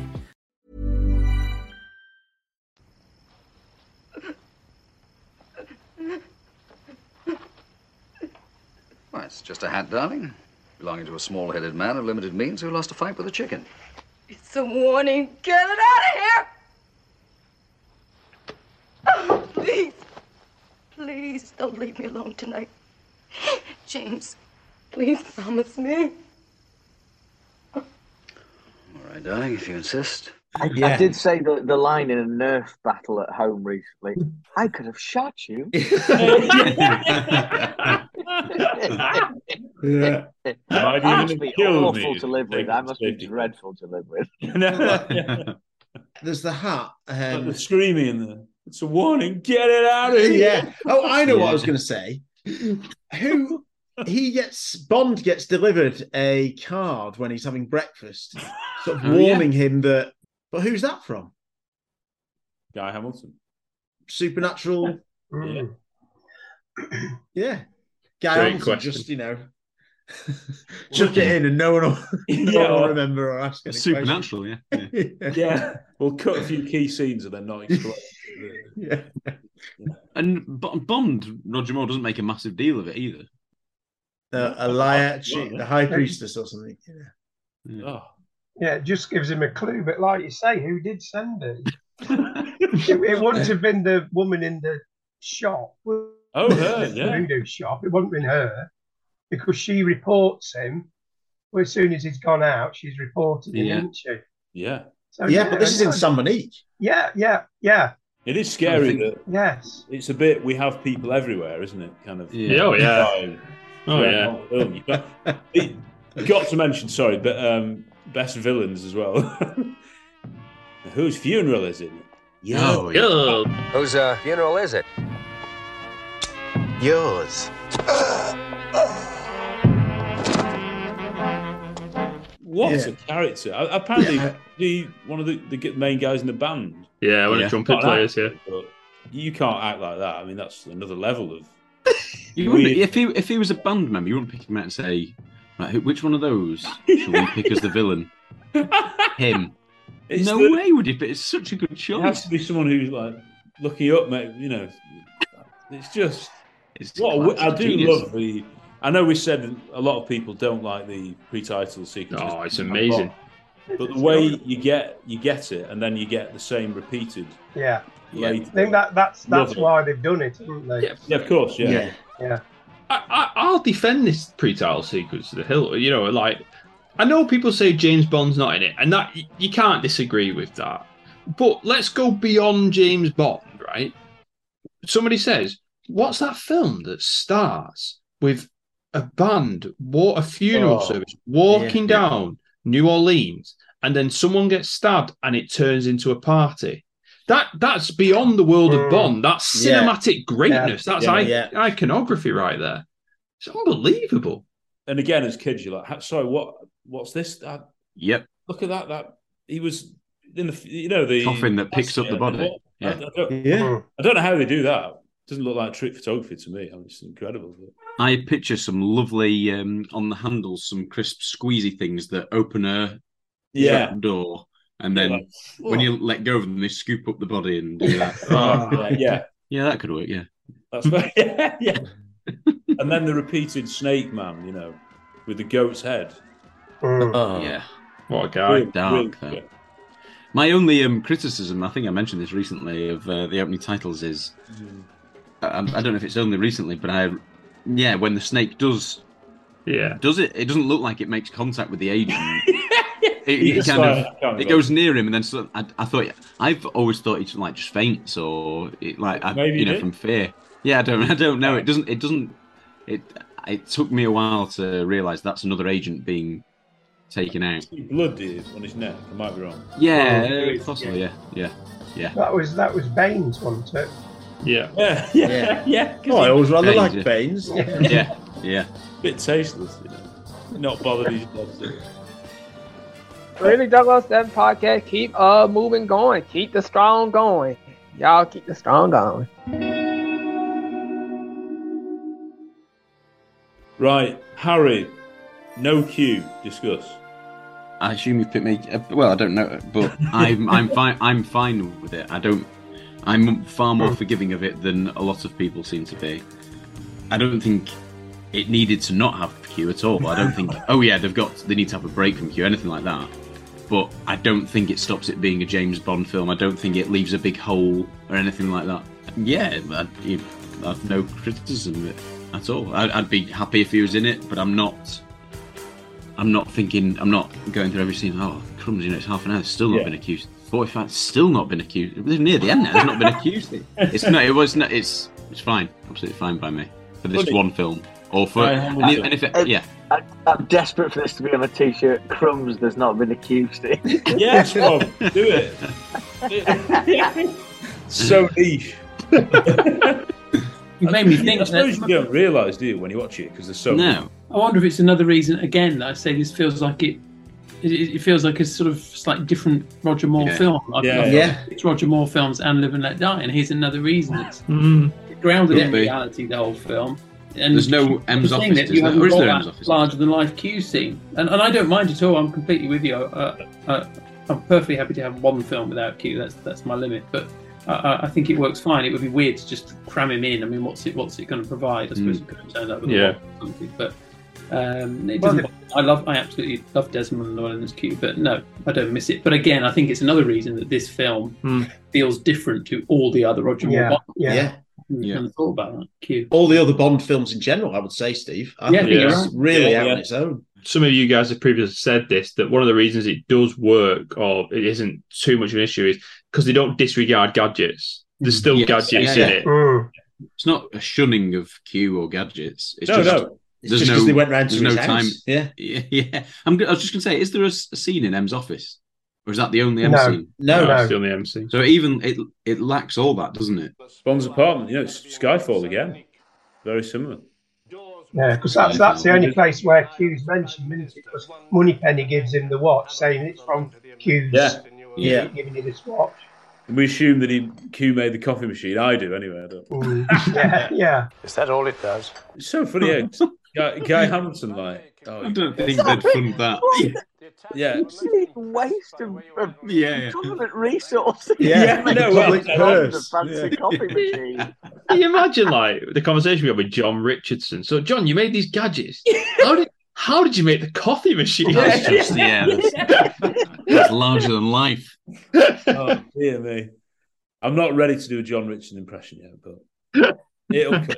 Don't think of Guy Hamilton, like, well, what an amazing reception. The first proper massive Q scene with Desmond Llewellyn, the ejector seat, and then Dom's off forever. Yeah, Q's out, he's in the field, he comes to Las Vegas, and then Guy, so I'm just sorry, we haven't had a Q scene. Is that okay?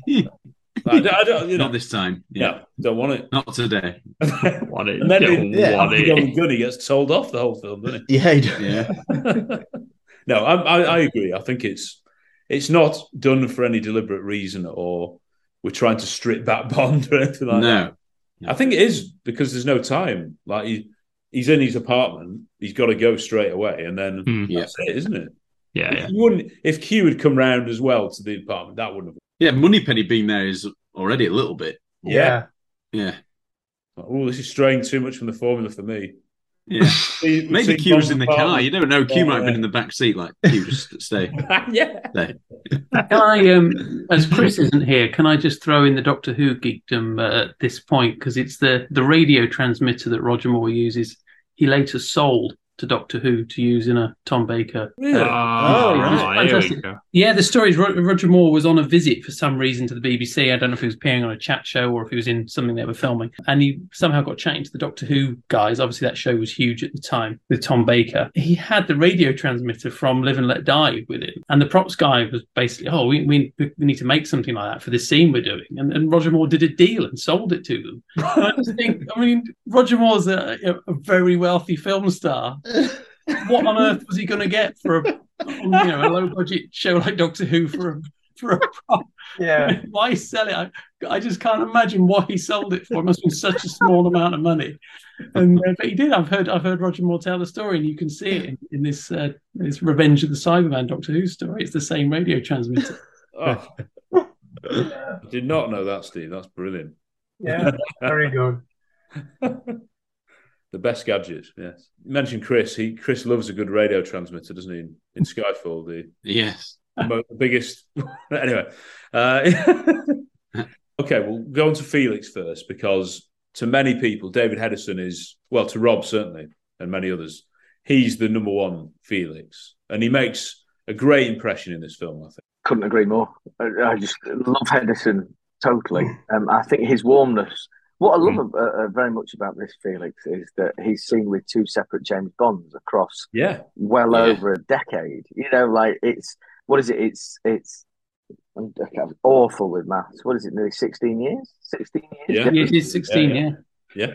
That's outstanding, isn't it? That just and to see their affection, but also Hedison is obviously a jolly good actor, isn't he? You know, like to be able to maintain that warmth of character across 16 years and two different incarnations of his opposite. I just think he's lovely. I think everything about him is everything I'd want from a Felix Leiter. He's competent, he's warm, he's gracious, he's ingratiating, he's fun, he's funny, and you root for him and you buy their relationship more than anything else. Yeah. I buy that they're friends. And I think that's probably helped because the fact that they are friends.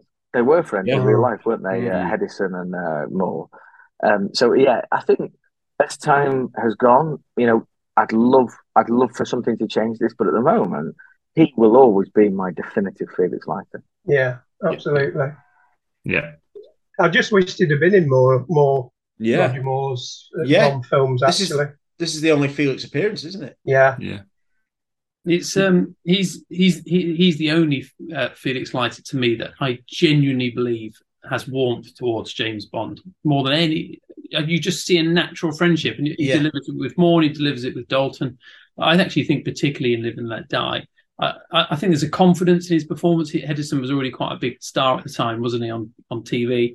So I guess he had plenty of confidence coming into it, and as you say, he was friends with Roger Moore, and obviously Roger was probably nervous, so it was good for him to have a pal around. And I bet that really meant a lot to Roger as well on that shoot. And you just see this incredible warmth. And as you say, everything you said, Rob, I mean, he's the definitive one for me. No one's ever topped. I can't see anyone could ever top him as Felix. Yeah. And also the link between, the novel Live and Let Die. Licence to Kill and him losing the... I don't know whether that was deep in the thinking. It's a really interesting link there. Yeah. Well, my brother David, when we went watching it at the cinema last year, he's on the post-chart thing that we sent in. All his thing was about how Live and Let Die and Licence to Kill complement each other. Yeah. About how they're both drugs, they're based around drug smuggling stories, the sharks. You know, there wasn't a Baron Samedi Joe Butcher link. there was, but I don't know. I can't remember what it is, and I'm not going to try and remember. Just leader, I think. Yeah, all right, fair enough. Yeah, who's covering up the drug enterprise? Yeah. Well, there it is. Yeah, it was a really convincing argument. Yeah. Do you know if anyone has ever asked John Glenn or anyone on any podcast or whatever why they didn't go to John Terry again, having just cast him with Dalton? Oh, yeah, it is. It's such an interesting. It seems very deliberate. Because I don't think John Terry's anything particularly great, but then he doesn't really have anything to do. So I don't know. And I've not seen other things, but he's been in quite a lot of other stuff. So he's a good actor. I think for the continuity's sake, it would have been good to have him. Yeah. So I wonder. I mean, so develop that Dalton relationship. It probably would have cemented his role into it as well. Wouldn't it? That would have been a good vehicle for him. But casting Hedison for Licence to Kill is like that second wave of thinking. I'm only speaking for myself here. That second wave of thinking that I couldn't have thought of that worked so well. Do you know what I mean? Like, oh, wow, actually, that. Yeah, okay. Yeah. You've done something bigger there that I hadn't conceived myself. I almost think it's like, I've never thought about this before, but it's even sadder that because he's obviously quite a bit older than Della, that he's finally settled down after a really... Yes, it built. He's probably not, he might not have kids, he might not have a family. This is finally his retirement, and it's just all taken away from him. That's a really good point. Don't make me cry for Felix. I know, I'm going to get off. Please, dear me. Yeah. I'd love, just to hark back to John Terry slightly, I wonder if there's, some immense set of, Living Daylight's diary somewhere where he was revealed to be an on-set monster. The guy is just like he's an animal, this fella. Well, his name's it. Yeah. Trying to sleep with the wife of one of the other actors. I was going to say yes, exactly.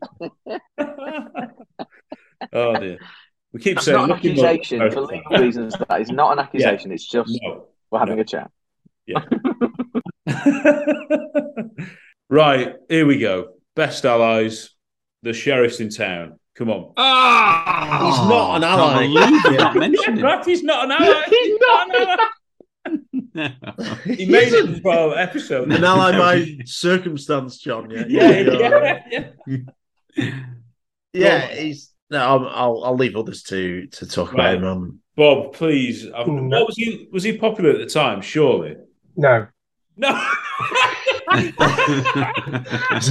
Swift response. I never liked his character from the first scene right to the end of Man with the Golden Gun. Is that because is it too silly, or is it just taken? Yes, I think it is. Yeah, I think it's because you would never. Obviously, Bond would never want to be associated with him. He's too brash. But he does love a little elephant. Well, his wife does anyway. No, I never, ever warmed to him. I really didn't. But Bond cannot stand him, can he? No. Especially with the Golden Gun. Yeah. Absolutely hates the guy. Yeah. He does. His face when he's in the car with him. Like, I love because I would have automatically put him in the allies category because that's how his character finishes up. But actually, he starts off as a tier Z villain, doesn't he? Really? Yeah, he's an antagonist. He is. Going, He's giving an ornament to anybody at the start. But I don't know. I think so much of this is probably clouded by certain members of my family who are older than me quoting me endlessly. Secret Agent! Yeah. Loving quoting. On whose side? Yeah, that's why. So you do love him, Bob. There's a son of a bitch I got. What are you? Some kind of doomsday machine, boy? Well, we got a cage strong enough to hold an animal like you here. Captain, would you enlighten the sheriff, please? Yes, sir. J.W., let me have a word with you. J.W., now this fella's from London, England. He's an Englishman working in cooperation with our boys, a sort of secret agent. Secret agent? On whose side? By the end, because he is like, he's got a quite consistent character arc, really. like, it's all logical. It makes sense that he finds out he's a secret agent, then they bump into each other in, the other side of the world, and he wants to support him again. So, makes total sense. In James Bond Top Trumps, he's a strong card for me. I love him. I love him. I've got no problem, and I do love him. But I understand why you might not like him, though. I'll give that to. When I was a kid, I just loved cars crashing. And it's probably because my mum crashed a lot of cars and it was a family thing. But so I used to love Smokey and the Bandit and Cannonball Run and all those things. And he fits perfectly into that, doesn't he? So as a kid, I absolutely thought he was just a brilliant character. And we start this, and we all know... we all think, oh, we look down on him a bit. And then there we are quoting his lines. Love him, because those lines are so funny, and he does deliver them well. And I was just reading about the actor. He's actually from the north of America. He's up in New York. So he's an actor. Great accent, isn't he? Yeah. He pulls off that southern, stereotypical southern sheriff brilliantly. I think he's better in this than in The Golden Gun. I think they tried to milk it a bit too much in that Golden Gun. Really? But I still quite enjoy him in that. But I think he's brilliant. Oh, I know what Johnson would say there. I love him in The Golden Gun. I am. He's a Burke, but he's an absolute legend of a Burke. Oh, Rob, does he remind you of Franibus? Is that kind of? This absolutely can't go into the court. It absolutely can't go into the court. Especially in Live and Let Die, in the car, that kind of behaviour and all, Oh, dear. I tell you what does, I do often find myself saying, if anyone ever overtakes me, I can't help going you some kind of doomsday machine, boy.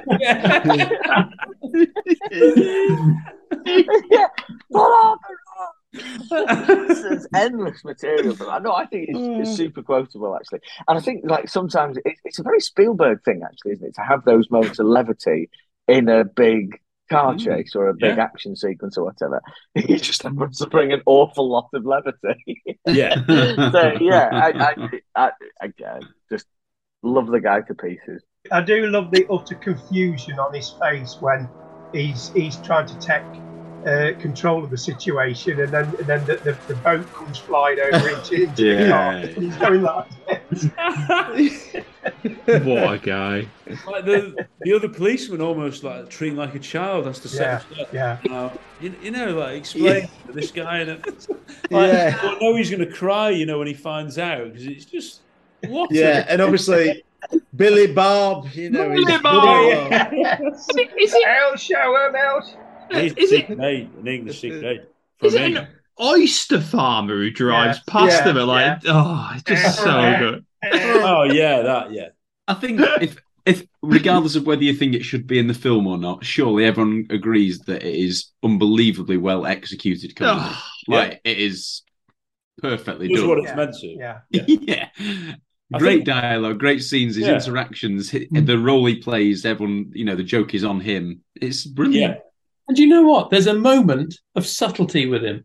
And that is when Bond breaks through the blockade and, just smashes straight through in the boat.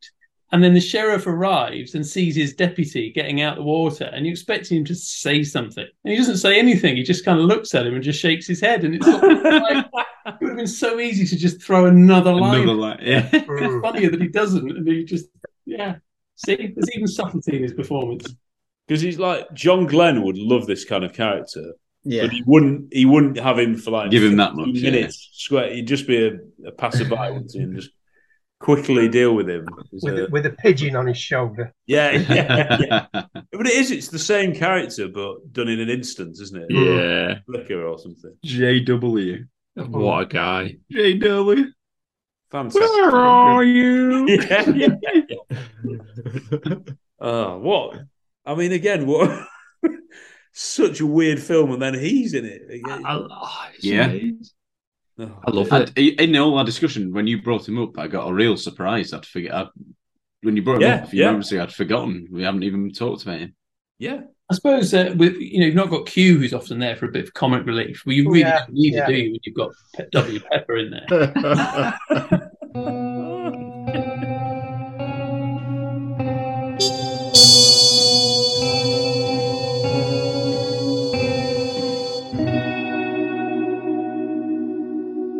Go on now to a thing. I think we're all agreed. The song is, it's either in the top one or the top two, isn't it? Probably most people's James Bond song list. Mm-hmm. And I do love that story behind it. That first of all they got George Martin involved, and then was it Harry Saltzman who said, "Well, who you got for the song?" Well, Paul, obviously.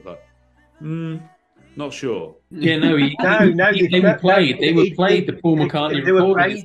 He recorded it, and he was saying, "Yeah, it's a good song, but who we're going to get to sing?" And he goes, "You've got a Beatle." I know. It's so funny. Some of these. Yeah.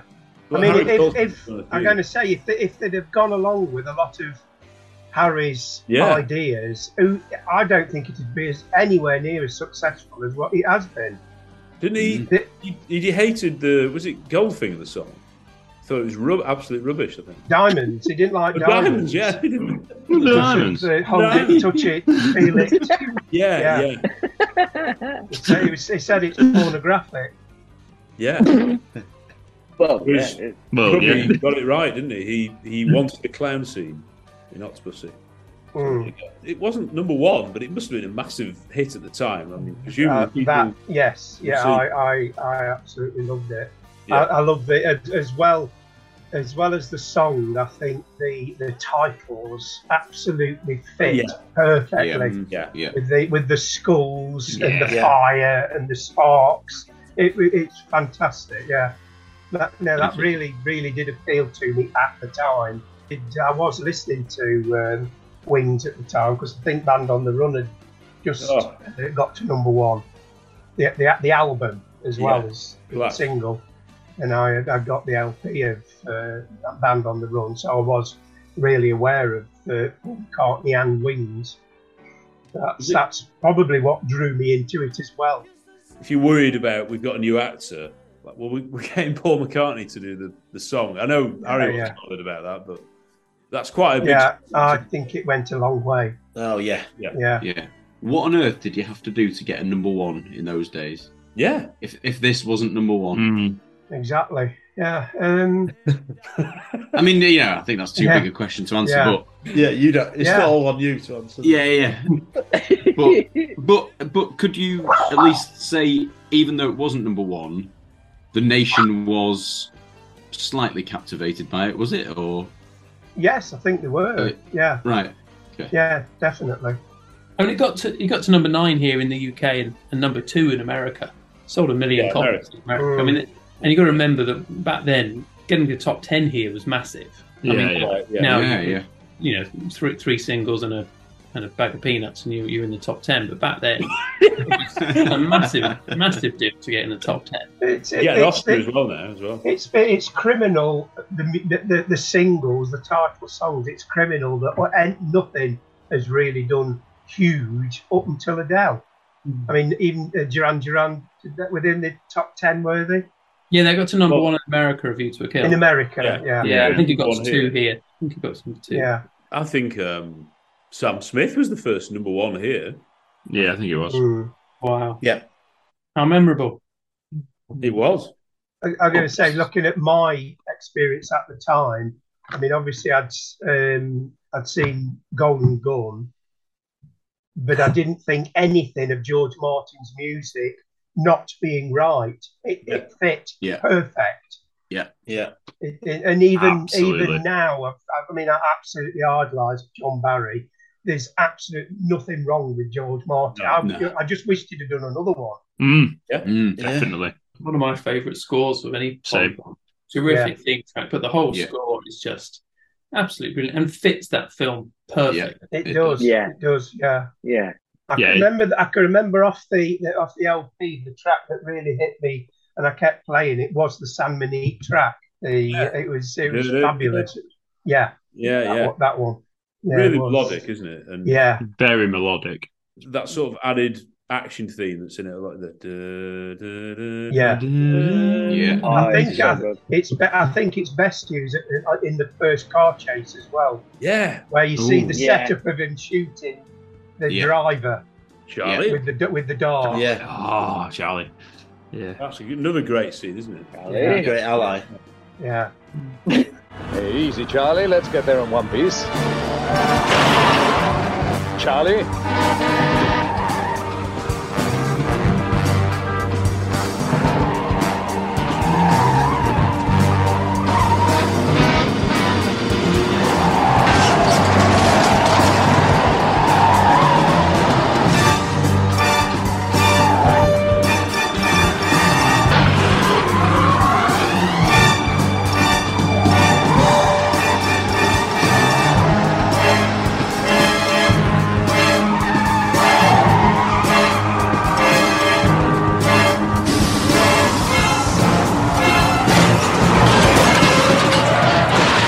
One of the things with the Live and Let Die score as well, score and song is, and I personally think that Barry was inspired by this for Man with the Golden Gun, is the instrumental bit in Live and Let Die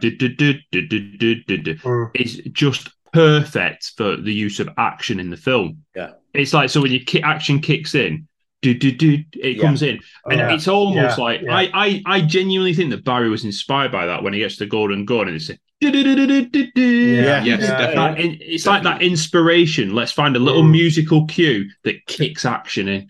Yeah, that's McCartney who's written that. I mean, exactly. No wonder, I don't know. I don't think he did many film scores, because this is just.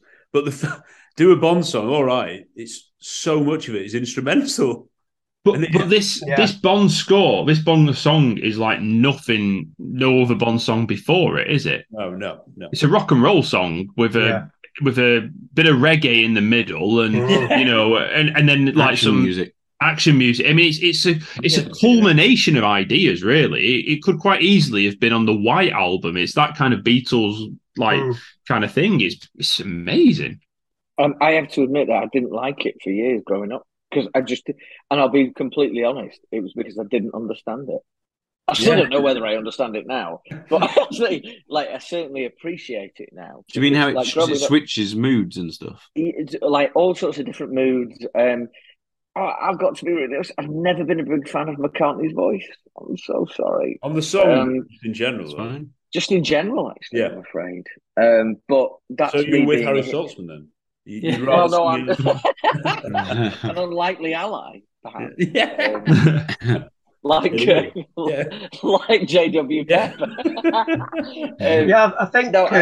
think I was just misunderstood, because listening to the song, obviously, in the last 5 to 10 years, it's just an outstanding journey. That's with a grandstanding finish. It's outstanding, and I've done a full 180 on it.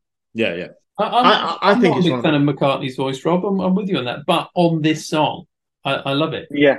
One of those singers who I always think's about to go out of tune and actually he quite often does. Yeah. But on that, it's phenomenal. I agree.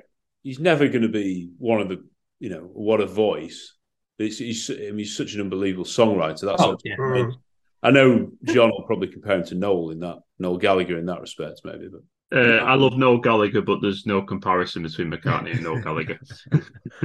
I think it's one of the greatest songs of all time. Yeah, I agree. Yeah, it is. I think beyond Bond, it's so good that it was. They went for an exciting Bond song, which you know, we haven't had for ages. Well. But yeah, it's just unbelievable. And I think when we were discussing it a couple of years ago now with Matt Kanzik on one of the songbook episodes, said that there's almost an element of Bohemian Rhapsody to it, in that there's these different things going on, and it's like it almost slows down and starts up, and you know, so it's just an absolutely tremendous piece of music that, you know, still gets played on the radio now, and he still does it when he's performing live. And bands like to cover it, don't they? Absolutely, yeah. Guns N' Roses, of course. And obviously, it's sung in the film. Yes. Obviously, Guns N' Roses do, don't they? Bonds going to Guns... You know, Guns N' Roses playing in a New Orleans bar. By the way, that bar, how many, like, lifts and swiveling balls and things have got? I mean, that building's amazing. Yeah. Trying to do it, right. I do love the version of it in the film. I think I just wish there was a full length 3.5 minute version of it that I could hear her sing the whole, because I think even on the soundtrack her version is just and then it's just instrumental. It goes it's not... electric guitar. It's the first Bond pop song, isn't it, for a title? They'd all been ballads and but it's the first pop song. It changed what they thought they could do with the Bond title. Absolutely. Yeah, because there you go, you see. If you stick with the same geniuses all the time, you'll still get brilliant Bond songs, but it took someone who was a genius, but completely outside, who's almost bigger than Bond, to think, this is what I think a Bond song should be like. And I can't believe it's only... a bit like Bohemian Rhapsody, you think, it must be about 6 minutes long, this song, there's so much in it, but it's only about 3 minutes, isn't it? I couldn't believe it when I... played it recently. It was all over fairly quickly. This is Dom here. I just wanted to quickly record my thoughts about Live and Let Die and the 50th anniversary. Now, first of all, I'm really excited about this because Live and Let Die for me is almost at the top of my James Bond film rankings, and I just love it, to be honest. I know lots of people aren't keen, but I just really like it. Roger Moore's debut and this sort of thing, and 7 films, and what an innings he had doing Bond. He's probably one of my favourites, actually, thinking about it. But the things that stand out for me are about Live and Let Die are the pre-title sequence. First of all, there's no James Bond in it. It just shows everything's in trouble and who's going to put a stop to all of this mess? Of course, Bond. But we realise after the epic song, by the way, McCartney and Wings and the Guns N' Roses version, that he starts off himself in a bed with a woman. Like, what a way to start off his role. Like, Connery in the casino and Timothy Dalton, you know, on a mission, and Pierce is the same. But no, James Bond's in bed, Roger's in the bed with a woman. That's how it carries on. It just holds up so well after 50 years. I mean, the stunt work of this film, the boat chase, the bus chase, it's not CGI, and, you know, they were doing that stuff for real, and it just... The crocodile, you know, he's jumping over the crocodiles. I mean, not Roger, but the stunt guy. I mean, that must have been very brave of him. Obviously, we've got the epic cast of Live and Let Die as well. I know it was a time of the Blaxploitation era, and I don't know too much about the history, but so you've got a lot of black characters. Tee Hee, you know, he's one of my favourite henchmen with his mechanical arm, and he outlives his boss as well, and the train fight at the end. I like Tee Hee in the way... breaks James Bond's gun in the New York scene where he meets Solitaire for the first time. Kananga, of course, and Mr. Big. I didn't really understand when I was young the correlation between the two, but obviously it's apparent now, but it looks a bit silly when you think about it, but as a kid it was like, what? Are they real? Are they two? Yeah, so... Solitaire, of course, what a Bond girl she is. I mean, a bit strange, but with the card reading and stuff, and those outfits, my word, imagine if they made a film like that and they used the outfits like that then. That would just have been some, wouldn't it? But like, one thing I don't understand is when they get away from the island and they're going back to New Orleans and they get stuck at the airport, she throws her handbag at him. What's that all about? It's like a turn of... I'm not really sure. Maybe because he's failed at saving her and she's no use to Kananga anymore. I'm not really sure. But anyway, that brings us on to Mrs. Bell. You're not my usual instructor. I mean, I like Mrs. Bell. Who doesn't like Mrs. Bell? Yep. Felix Leiter as well. David Hedison's debut as Felix Leiter. He's definitely one of the best Felixes for me. And I'm so pleased he comes back in Licence to Kill. I know it's one of your guys' favourites, so... Yeah, I like Felix Leiter, he's a good Felix, and I mean, they had a friendly relationship in real life, Roger Moore and Hedison, and it sort of shows here, so that's good for me. The locations as well, it's New York, downtown New York, or Harlem, wherever they are, and then San Monique, the Caribbean island, fictional, but I guess Jamaica or wherever it is. J.W. Pepper, we can't forget about him, and he's epic, isn't he? It's just like that guy who chases after Bond in the car. And I watched the clip the other day, I don't know, maybe he knows about this cop and he's like, oh, here he is, this rubbish cop, and yeah, but he's memorable, isn't he, J.W. Pepper, you can't get enough of him. I really like the soundtrack for Live and Let Die because it's unique. It's not like any of the John Barry ones. With John Barry we've got a lot of variation of soundtracks, like their own themes if you like, so A View to a Kill, an Octopussy, The Man with the Golden Gun, Moonraker, and so on and so forth. Live and Let Die is its only unique one, where if George Martin doing this funky James Bond theme song and all the soundtrack, so things that stand out for me are the New York taxi chase or taxi ride when the taxi driver gets shot and Bond meets Solitaire for the first time. If he finds it, kill him. That stuff, the crocodile. After the crocodile stunt, when he finally kills Adam in the boat, and the music before he has the fight with Kananga as well. I really enjoy Live and Let Die soundtrack, and it does stand out for me.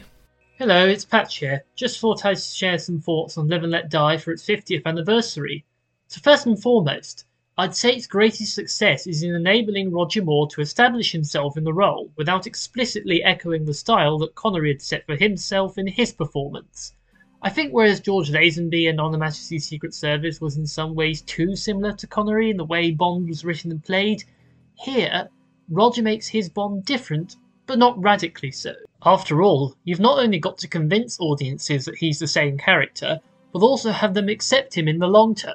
And that's probably why the script has quite a few parallels to Dr. No. It would make sense if they're deliberately included in order to help the audience feel more comfortable that this is the same franchise with all the escapism that drew them in. So let's go over a few standout moments that I quite liked. For example, the snake scene. I think it builds the tension really well thanks to George Martin's score, and the way that Bond fails to notice the snake until the very last moment. Half of everything is luck, James. And the fact that the score doesn't stop for a little longer as so to keep the audience in suspense until Rosie appears, I think that's really, really good. Such a well-edited scene. And the Crocodile Farm set piece? That's easily one of the best in the series, because Guy Hamilton once again uses the trump card of his directorial style where he's playing with the audience's expectations, making sure that Bond doesn't just take the easy way out by using his gadgets, and instead relies on his intuition and wits. Hence why we get that amazing stunt of him leaping over live crocodiles. Good grief. Now some might think the boat chase is a little too long, but with all the great comedy stuff with Sheriff Pepper to accompany it, I think it actually flies by. Although I will say I actually prefer Pepper's inclusion in Golden Gun more, maybe because somehow he just seems funnier there to me, even though he's not in his original context. Even so, he's still a highlight in this film for how hilariously quotable his dialogue is. Now for the characters. This film has one of the most entertaining and unique casts of the series, and if I were to talk about all of them, I'd be here all day, so I'll just settle with a few, starting with Dr. Kananga, our main villain. Like with much of the film's style, he's very refreshing as the main antagonist simply because he's not the same sort of world domination-hungry megalomaniacs that we had in the past couple of films. After all, aside from Goldfinger, we've had Spectre in nearly every film up to this point. No, instead, his plan is more low-key, and so more of the energy goes into Yaphet Kotto's performance, which is brilliantly sinister and captivating. I know Guy Hamilton was rather frustrated with how Kotto tried to play Kananga as, being almost jealous and inspired by Bond, but it is one of those little touches that makes him very memorable. A pity that his death scene of him exploding like a balloon looks so comical, though. Now, I think Jane Seymour adds quite a bit to her part of Solitaire. She sells the character's conflict at how to react to the way the tarot cards guide her fate really well as how that plays into her growing fear of Kananga. I think the whole gist of it is that Seymour takes what's in the script and manages to make Solitaire even more empathetic because she's so vulnerable. And whilst Bond does treat her horribly at points, by the time we get to the final scene on the train just before the fight with Tee Hee, you can't help but feel really happy for her, now that she's gained her freedom. All that stuff about feeling like a complete woman for the first time in her life that she says, it's just a bit of extra depth that makes her stand out amongst other Bond girls. And I love how we have some foreshadowing for her being at the voodoo sacrifice we first saw in the pre-credits, and then when Bond first arrives on San Monique, you see it happening in the performance with Baron Samedi. It just increases the sense of urgency in that part of the climax, There is a bit of a mystery that's puzzled me on recent viewings, though. Who sent Bond the Queen of Cups card? If it was Solitaire, it implies she purposely warned Bond about Rosie being a double agent. And why would she do that when she knows that would make Kananga angry? It's a plot point which is confusing since it's never picked up on again. One wonders whether Tom Mankiewicz intends to come back to it later in the story, but simply forgot to address it because of the time-consuming process of the screenwriting. After all, so much was riding on this film gelling with audiences, so getting the main elements of the Bond formula right were probably more important. And thankfully, it all paid off very well indeed. Had this film not succeeded, and Roger Moore hadn't been accepted by audiences, who knows what would have happened to the franchise. Though I personally rank some of his other films higher than this one, Roger's been my favourite James Bond since I first got into the series, and I'm glad that this film gave us such a uniformly good era with him in the role. Happy 50th, Live and Let Die! Hi, this is Tom Spath from Los Angeles. Very happy to be able to just share a few thoughts about Live and Let Die, which is one of my favourite Bond films. It's generally, I think, always fallen in the top three, certainly top five for me since the beginning of time. I saw it in the cinemas in 1973 twice when I was just 12 years old. And it wasn't my first James Bond film. My parents had taken us to see a triple feature of Goldfinger, From Russia With Love, and Dr. No at the drive-in in the late 60s. And on my 11th birthday, my dad took me to see Diamonds Are Forever in the cinemas. That would have been January 72. But I guess by the time I was 12, it was okay for me to go into the movies on my own, riding my bike to the theaters and seeing mostly whatever I wanted to see. There wasn't too much supervision. And I have a theory about the James Bond movie you see just as you're becoming a teenager, age 12, age 13. I think it's the perfect age to see one of these movies. And whatever movie you see at that age, it becomes the defining James Bond movie for you in some way. It's the kind of thing that sort of bonds you to the series, oh, if you'll pardon me. It would be the one against which you kind of measure every other film. I remember just before the film came out, there was a preview article about it in Time magazine, and it had pictures, very colorful pictures from the set and from certain of the action sequences. And there was an interview with the director, Guy Hamilton, in that article. And my recollection is he said, the pace of this movie is relentless. And I think he was absolutely right. It just leaps from one thing to another. I mean, we've got three deaths in the opening scene. We have Bond in bed for a little bit, and then he's in New York, and then Whisper's trying to shoot him off the highway. I mean, and that's all just the first 10 pages of the movie. And I remember a couple weeks later when the movie opened, I was incensed that the review in Time magazine was very critical of the movie. The critic didn't really like it, and I was kind of whining about this, and my dad said, look, he's a critic. It's his job. He's going to find things to criticize. Just enjoy the movie and don't be upset about what other people think. And that was always good advice, I thought. And this became the movie that I would try to see whenever possible. So, but this is, of course, pre-video, pre-internet, anything like that. So when I was in college, we ran it in 16 millimeter. So I saw it several times in that format. And then I think it was on the ABC Sunday Night Movie once or twice. And then it was absolutely one of the first VHS tapes I bought in the early 80s when you could start doing that. And it was like $90 to own. But since then, of course, I've owned it in every other possible home video format, including Laserdisc. So let me just touch on three or four of the things that I just really make me love this movie a lot. And first, I'm going to say first and foremost, it's Roger Moore. And this, again, something about seeing Roger Moore being this cool when you're 12 years old. He is just the coolest from the opening scene.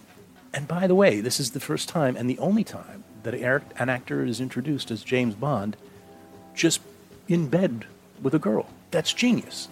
Because, you know, when you're age 12, 13, you're starting to get ideas about, you know, being in bed with a girl someday.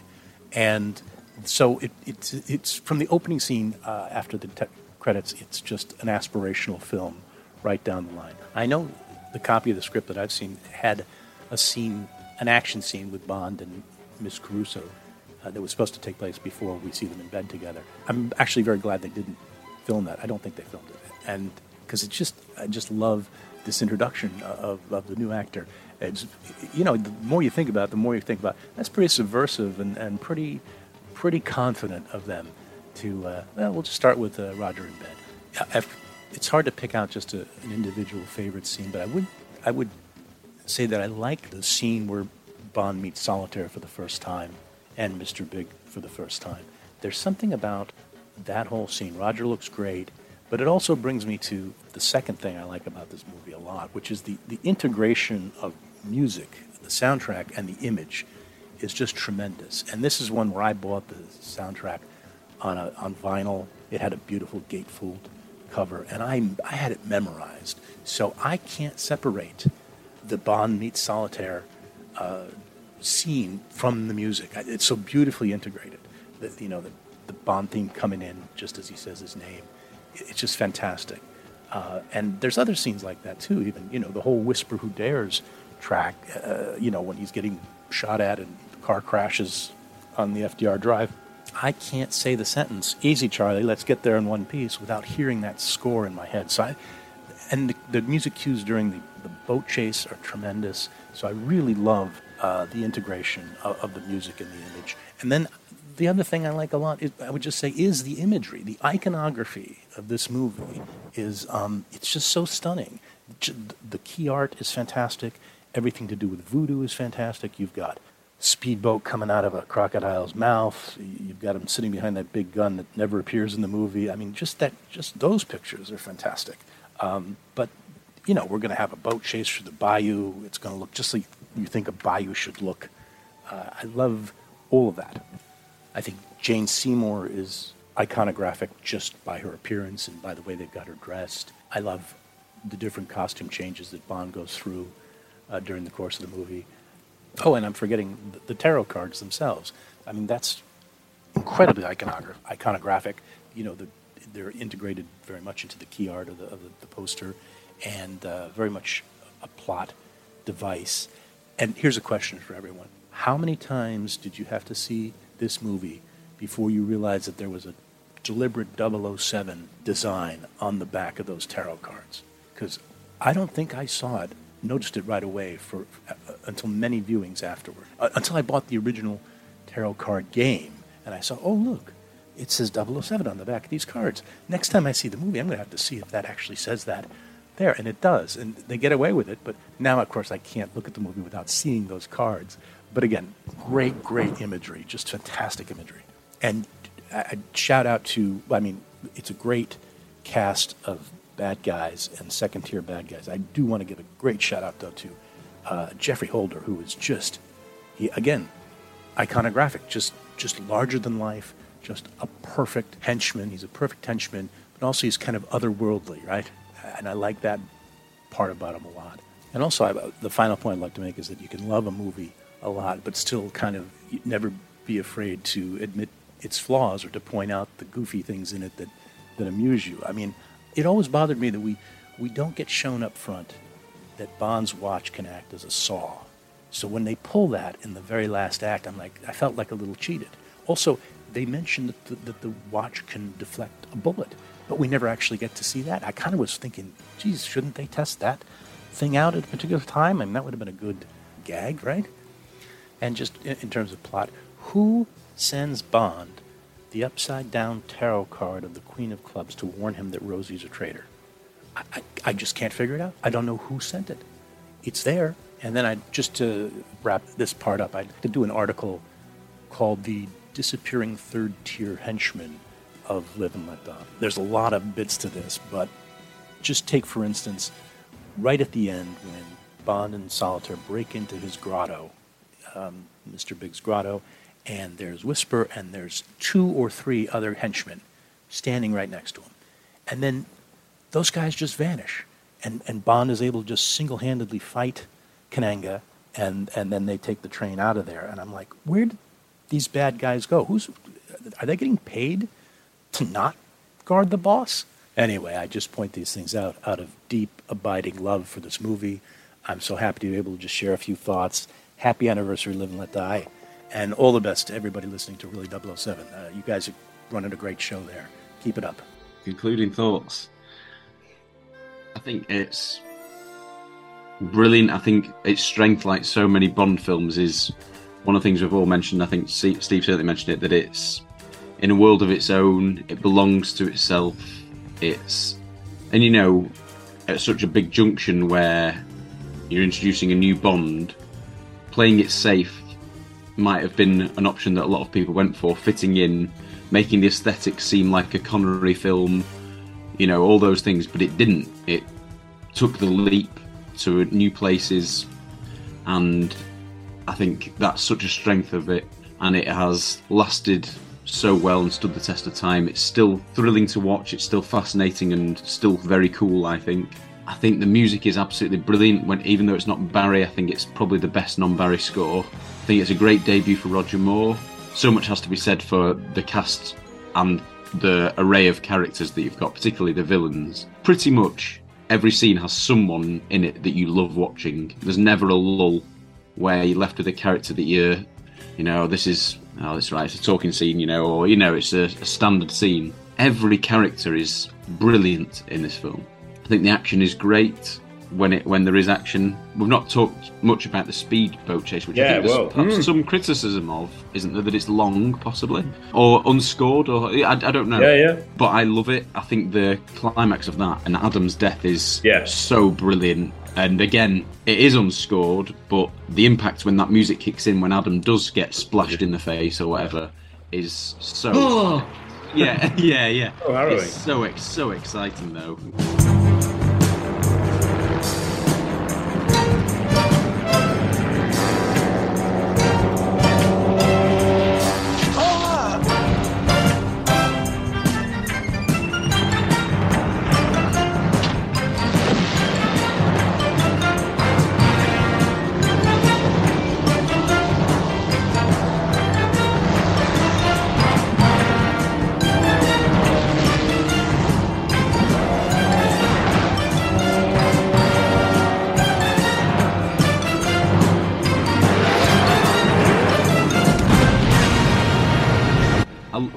Another thing we've not mentioned is, obviously we've talked about snakes, but it's got sharks, which is always exciting.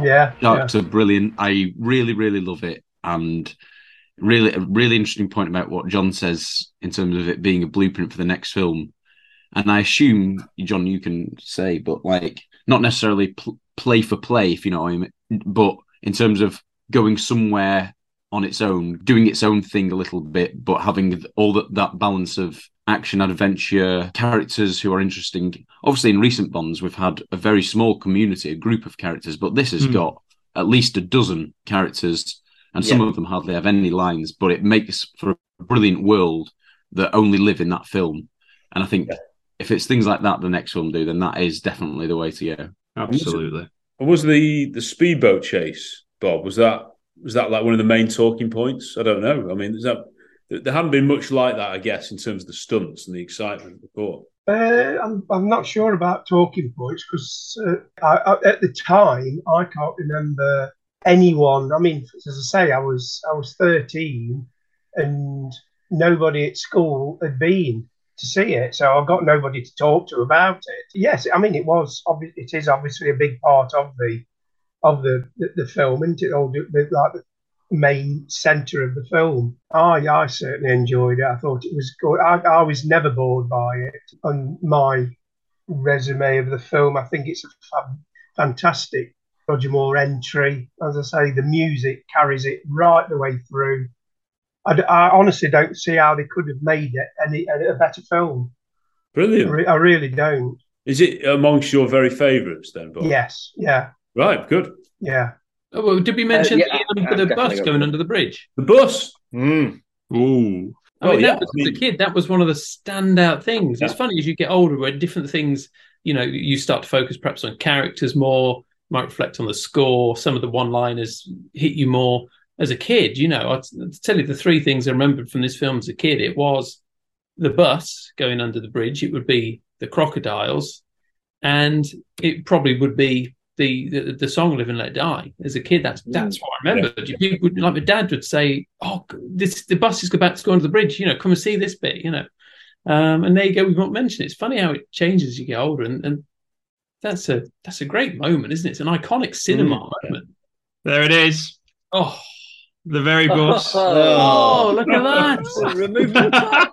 So good. No way. I've got the boss. So pleasing. And it's not as impressive, but it's just as good. I have got the yellow cab, which does have the taxi driver in it. A very mini taxi driver. Yeah. Charlie. So, no. He's the first guy. I'll take you to a Ku Klux Klan. Yes. Absolutely. Ah, hello, Jim. Yeah, Jim. This isn't traditional enough for me. Call him Jim now. I don't like that. No. But the bus scene is, again, John Orty telling us about it, and Jane Seymour's in quite a lot of it. And I remember he's like, you can see her screaming in the back of the bus.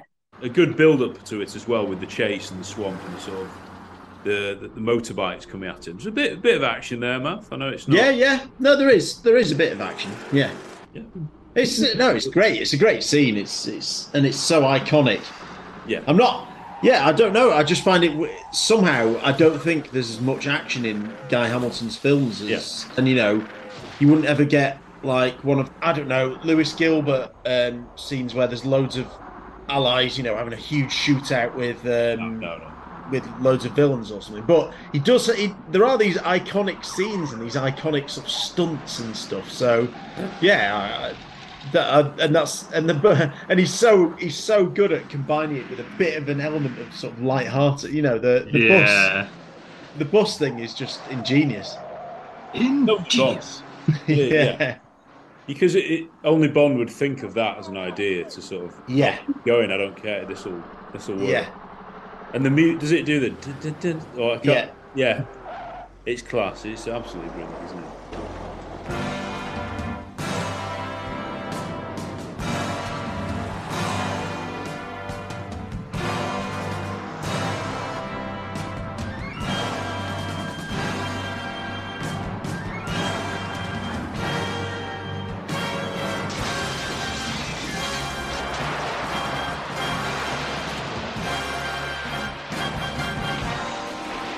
And it looks totally authentic on location, the whole thing. There's not a second of bad back projection, by the way, I noticed. No, when they're in vehicles, it looks like they're in vehicles. Yeah, I don't know. You even jump forward to Licence to Kill in '89, which, as you know, I adore, but there's some bad back projection in that. That's a film maybe 20 years later. Yeah. But in this, there's none. I don't, you know, maybe all the vehicles are on trailers with the actors in them. I don't know, but there's no moments where you go, oh, that could be. It's true that. Even when he's up in the air and he's, because this is one of my favourite moments where I just think, man's James Bond. And when he's got the cigar and he's in the hang glider with the cigar. And then, you know, with the clothes, goodness gracious me, the clothes are good in this film. Roger. And when he sort of, again, like knocking the guy off the cliff with a sort of like, it's like a little gentle nudge, like a kind of like soft drop kick. Yeah, he's trying to be subtle as well, isn't he? Yeah, it's absolutely great. I love it. And then that whole sequence, I think, is my favourite in the movie. The Seagal, how good it all looks. It all looks brilliant. You're so right. The back projection, if there is any, is just superb. He comes down, knocks the fella off the thing, and then he lands the thing, and then switches into an unbelievable babe suit. Yeah. Seconds, and it's just, this is my hero, and he will be for the rest of my life. Like, no. Yeah, those are the things that make you want to be Bond. Yeah, not like, I don't know. Oh yeah. Yeah, go on. I'll say. I was going to say something. So pick up on something maybe Harry was kind of alluding to. This film, perhaps this Man with the Golden Gun, Goldfinger, until Licence to Kill, are like the least connected to other Bond films. So you don't have any, there's no Spectre or anything like that. Mm. And then there's no Cold War and the other side, seeing Gogol and the defense minister and all that. So they're very not connected, And it's just amazing that you can put Bond, you can pick him up and put aliens or in the Caribbean, and there are villains there that you've never seen before, you won't see again. Yeah, and it's just an incredible thing that it can be like that, and it can be so unique. We've mentioned Guy Hamilton a few times, but is it his second best film? Is that what people generally say? Isn't it? I mean, some might say it's better than Goldfinger, might they? But I think traditionally people would probably say Goldfinger, but I don't know. There seems to be quite a lot of love for this film, by the way, on Twitter. Yeah. It's not mentioned that much, but whenever I see it mentioned, positive. It's usually positive. It's a far more complex film. I mean, from a point of view of directing it and making it happen than Goldfinger, obviously, because by then they were spending, 3 times as much money on it, and there were more locations and more stunts and more. So from that point of view, I suppose you could say, it's Guy Hamilton's greatest Bond film because he brings so much together. There's so much in it, whereas Goldfinger is a much simpler film. It's a fabulous film and Connery's on top form, but it's a simpler film, whereas there's so much in this. So I suppose it depends on how you view it. It's art, isn't it? When you get art that's this good, you can't really say one's better than the other. Those 3 films in a row, Diamonds, and Man with the Golden Gun, they do all link, but they're all completely their own identity, aren't they? They belong to their own worlds. Yeah. Really, he's really good at that. For me, his biggest strength is his characters. Yeah. Like every film that he has, he directs characters that are larger than life. And are very much only be found in that film. So, like, for the Live and Let Die villains, you'd only associate those villains with Live and Let Die. You'd only find Nick Nack is a one-off villain. You know what I mean? They're not going to be like villains that you can adapt to different kind of things further down. Winton Kid, would you? Exactly, yeah. Winton Kid. They are one-off villain, and that is his biggest strength by far. Yeah. To me. Where he's slightly weak is I don't think he's great at telling a story. I think especially if you look at the Mankiewicz written scripts, I think it's what Maff said about there's loads of iconic scenes in each of them. Yeah. But I don't know if the dialogue's great and the characters are great, but I'm not sure if they're all so cohesive to make a full story, so to speak. That's why I probably say I think Goldfinger is the best out of them, because I think Goldfinger does have a cohesive story throughout it. Yeah. Live and Let Die, I could never tell you which bit goes where.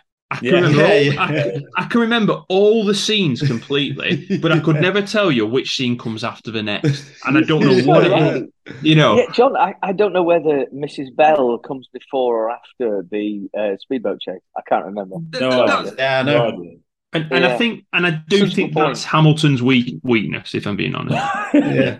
No, I think he's great. He's not my favourite Bond director, but I always think they're making films at the time that are needed at that moment. And actually, I think every Bond film has ticked every box it needed to tick at that time until the Daniel Craig era. Right. And to be fair, they pleased a lot of people. So fair play to them too. So that's all you can say. And I think it's really well directed. What you said there about it you can't always quite remember where things fit. I get what you're saying, but I do wonder if that is because films were getting more set pieces. And as we know, kind of basically you have a story is provided. Yeah. And then from hearing directors speak, it seems like the directors then come up with set pieces to slot in, to give you these action scenes. That can break it up all, whereas Goldfinger has got less set pieces in it because it's an earlier Bond film. Yeah. So all the films, the more they put action sequences in, they're kind of slotting them into the story. The story exists already. And then they go, right, well, how do we get this action scene and this in? You've heard sort of John Glenn talk about how he'd write up an action scene. So I wonder if that can actually sometimes make the film feel a little bit choppy because they're broken up by the action being slotted in to the story. Yeah. But no, I thought it's great. I mean, I think if I was going to summarize the film, I would say you get some of the best iconography in any of the Bond films. So many visual moments from the supernatural. You get a film that's really down to earth, really believable, and yet has these flourishes of magical supernatural just thrown in, and it manages to pull them off, which I find astounding. It's got some terrific dialogue in it. It's got such memorable characters, so many villains that we spoke about, and you never feel like, oh, why are there so many villains? Because they all fit together brilliantly. And I think we just get flourishes of what is going to make Roger Moore one of the best James Bonds ever. And together, I think it's a terrific film. It's not one of my favourite Rogers, because I probably love all the John Glenn Bonds, and I love The Spy, I love Moonraker, I love Man with the Golden Gun, I love all the other things Roger Moore so much. Yeah. The music. This has got one of my favourite scores, so it's really weird. When I talk about it, I can name things that are my favourite in all of them. I don't think it's Roger's best, as a performance I've said, but I do think you start seeing why Roger is brilliant. So I think it's a wonderful film, and it's so much to enjoy in it. And yeah, and what a way to start your Bond tenure. Another scene that just sprung to mind that we haven't really mentioned, you do believe in the cards. I mean, really believe in them. I mean, that, the lovers and that, yeah. Even as kids, that was hilarious. I mean, it's probably completely cancelable behaviour now, isn't it, by Bond? But, yeah. Well, it really is. Yeah. Resisting. Yeah. Unacceptable. No, I can never sort of. We don't like to rank always, do we? And no, but and you love them all. Yeah, I do wholeheartedly love them all most. Oh yeah. This is top 5, I think. Wow, brilliant! Right, brilliant. Because I think there's so much unique about it, and I think it's executed so well. Roger is staggeringly brilliant. Everything we've talked about here. And all I would do, I think, really, is if I carried on, is just talk about everything we've talked about in the last couple of hours. It's just why I love the film. More than that, I think this is it's a brave and bold addition to a franchise that already had its feet under the table. But I think because it did something different with a different actor, and really, it didn't try to bash you over the head that things are different now. You know, we've grown up. We're doing something different now. This was just it started. The movie just started, and you're in that world, and you are in the character. You're with the character right the way through. So much of it is done with subtle greatness. Can I say? Greatness. And I just only look at this with just massive fondness. Like so many things, I think there's people will always point out. That, there's problems, problems in, earlier James Bond films. I'm not sure there's a problem here. You know what I mean? I can't see many problems here. There's nothing too much problematic. And I think it's really ahead of its time. We've talked recently, I reading a book about the Dennis Lehane's Small Mercy, about the state of Boston when they integrated schools in 1972. Everyone was up in arms that whites and blacks would go to school together. This was a year later. Unbelievable. We're doing our own thing here. We're going to show, we're going to show the real sort of temperature of social movement, and we're just going to go with it. That kind of thing. And I just think it's brilliant for it. So I adore this film for so many ways. But the principal reason I enjoy this film and like it as much as I do and rate it as high as I do, I just have a brilliant time with it every single time. Yeah. And I love it for that. And I think it's one of those films that you can show the whole family, and they will enjoy it. We even had a chap come over and say, wow, your kids were really well behaved through that. And I nearly said, can I hug you? Are we best friends now? But like, yeah, it held their attention, and not many 2 hour block. Well, you don't get many 2 hour blockbusters anymore, do you? Really? Many more 2 hour action adventure films would do that. So yeah, this holds the highest category for me. Nice, greatness. Ever since I've been a child, this has felt like I just got so much fondness for this film. I almost feel partly responsible for it. You know, when you're younger, you don't know whether this is, you don't put them in order in terms of when they were made. You know, you've no idea. It's just another Roger one. But yeah, I think, you know, we've made the points. I think there's some incredibly iconic things about this film that are very Bond, but also very unique to this film. Yeah, yeah. I can't speak highly enough of it. I think it's weird that we don't talk about it more than we do on the pod.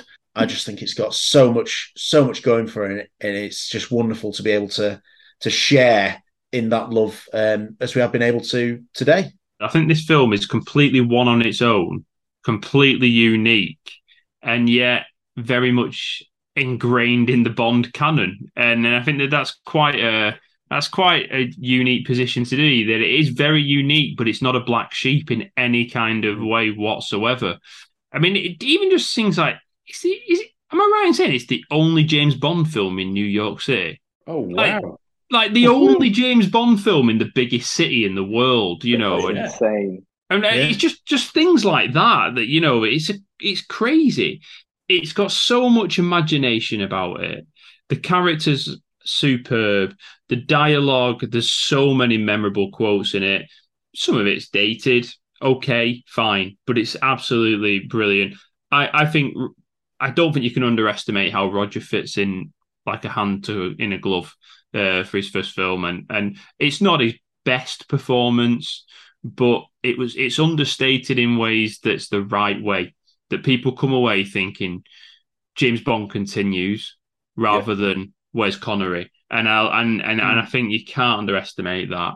The score is easily my favourite non-Barry score in the whole of the series. I think I have it my fourth favourite score in the whole of the. Yeah, I think only Majesty's Daylights and View to a Kill I prefer as scores to Live and Let Die. I think Live and Let Die, Thunderball, are those next two that I really love. There's so much I love about it. I think Solitaire's great. I find it a really hard one to rank. You know, I do find it hard because I love it, but there's so like little things, you know, here and there that I just, I can't place it anywhere. I just don't know where to place it. But ultimately, I'm indebted to it because it's the first ever James Bond film that I saw and the reason I got into James Bond. And I don't give that enough credit. So... Thank you, Live and Let Die. Just to emphasise 2 points that you made there, John, it showed that, you know, as much as we all absolutely adore and cannot understate the impact of Sean Connery and John Barry, there is life beyond. Yeah. There is life in Bond beyond those two incredible, incredible people. It's true, that. Spot on. I can't believe we haven't said it's 50 years old. Oh. Yeah, I can't believe it. Happy birthday. Yeah, happy birthday. Yeah. It does not look half a century old, does it? Half a century old means really, but it just doesn't look that old. And it's not aged in terms of, like Rob says, you can show it to your kids. You can't show many films from 1973. I don't mean in terms of even PG or U ones. It's like they don't really work, do they? You know, they don't translate anymore, but this really does. And it's that, I can't remember what order it's in. I don't know what's going on half the time, but I'm thoroughly entertained. We haven't even mentioned the cigar to kill the snake. I mean, how was that? Yeah. The music, somebody, is that the Bond theme? Yeah. When he does it, yeah. Yeah.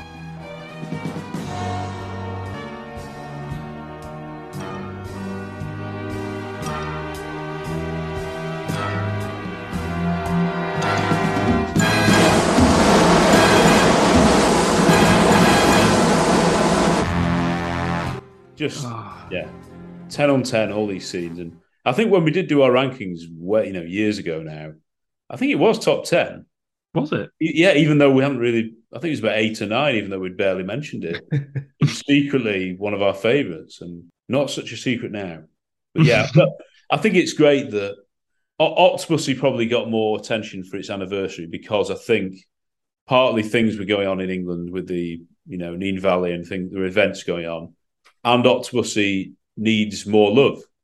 But Live and Let Die has become one of the most iconic, one of the most famous Bond films, particularly for people, I think, who were there at the time. It was a massive box office success, enormous. Like for inflation, I think it's maybe 5th or something like that. So don't underestimate that as well. And I think watching it now, 50 years later, okay, we weren't there the first time.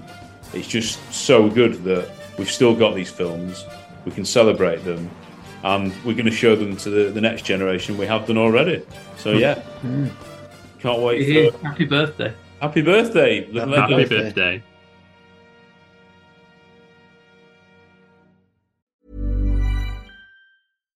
Hi, I'm Daniel, founder of Pretty Litter. Cats and cat owners deserve better than any old-fashioned litter. That's why I teamed up with scientists and veterinarians to create Pretty Litter.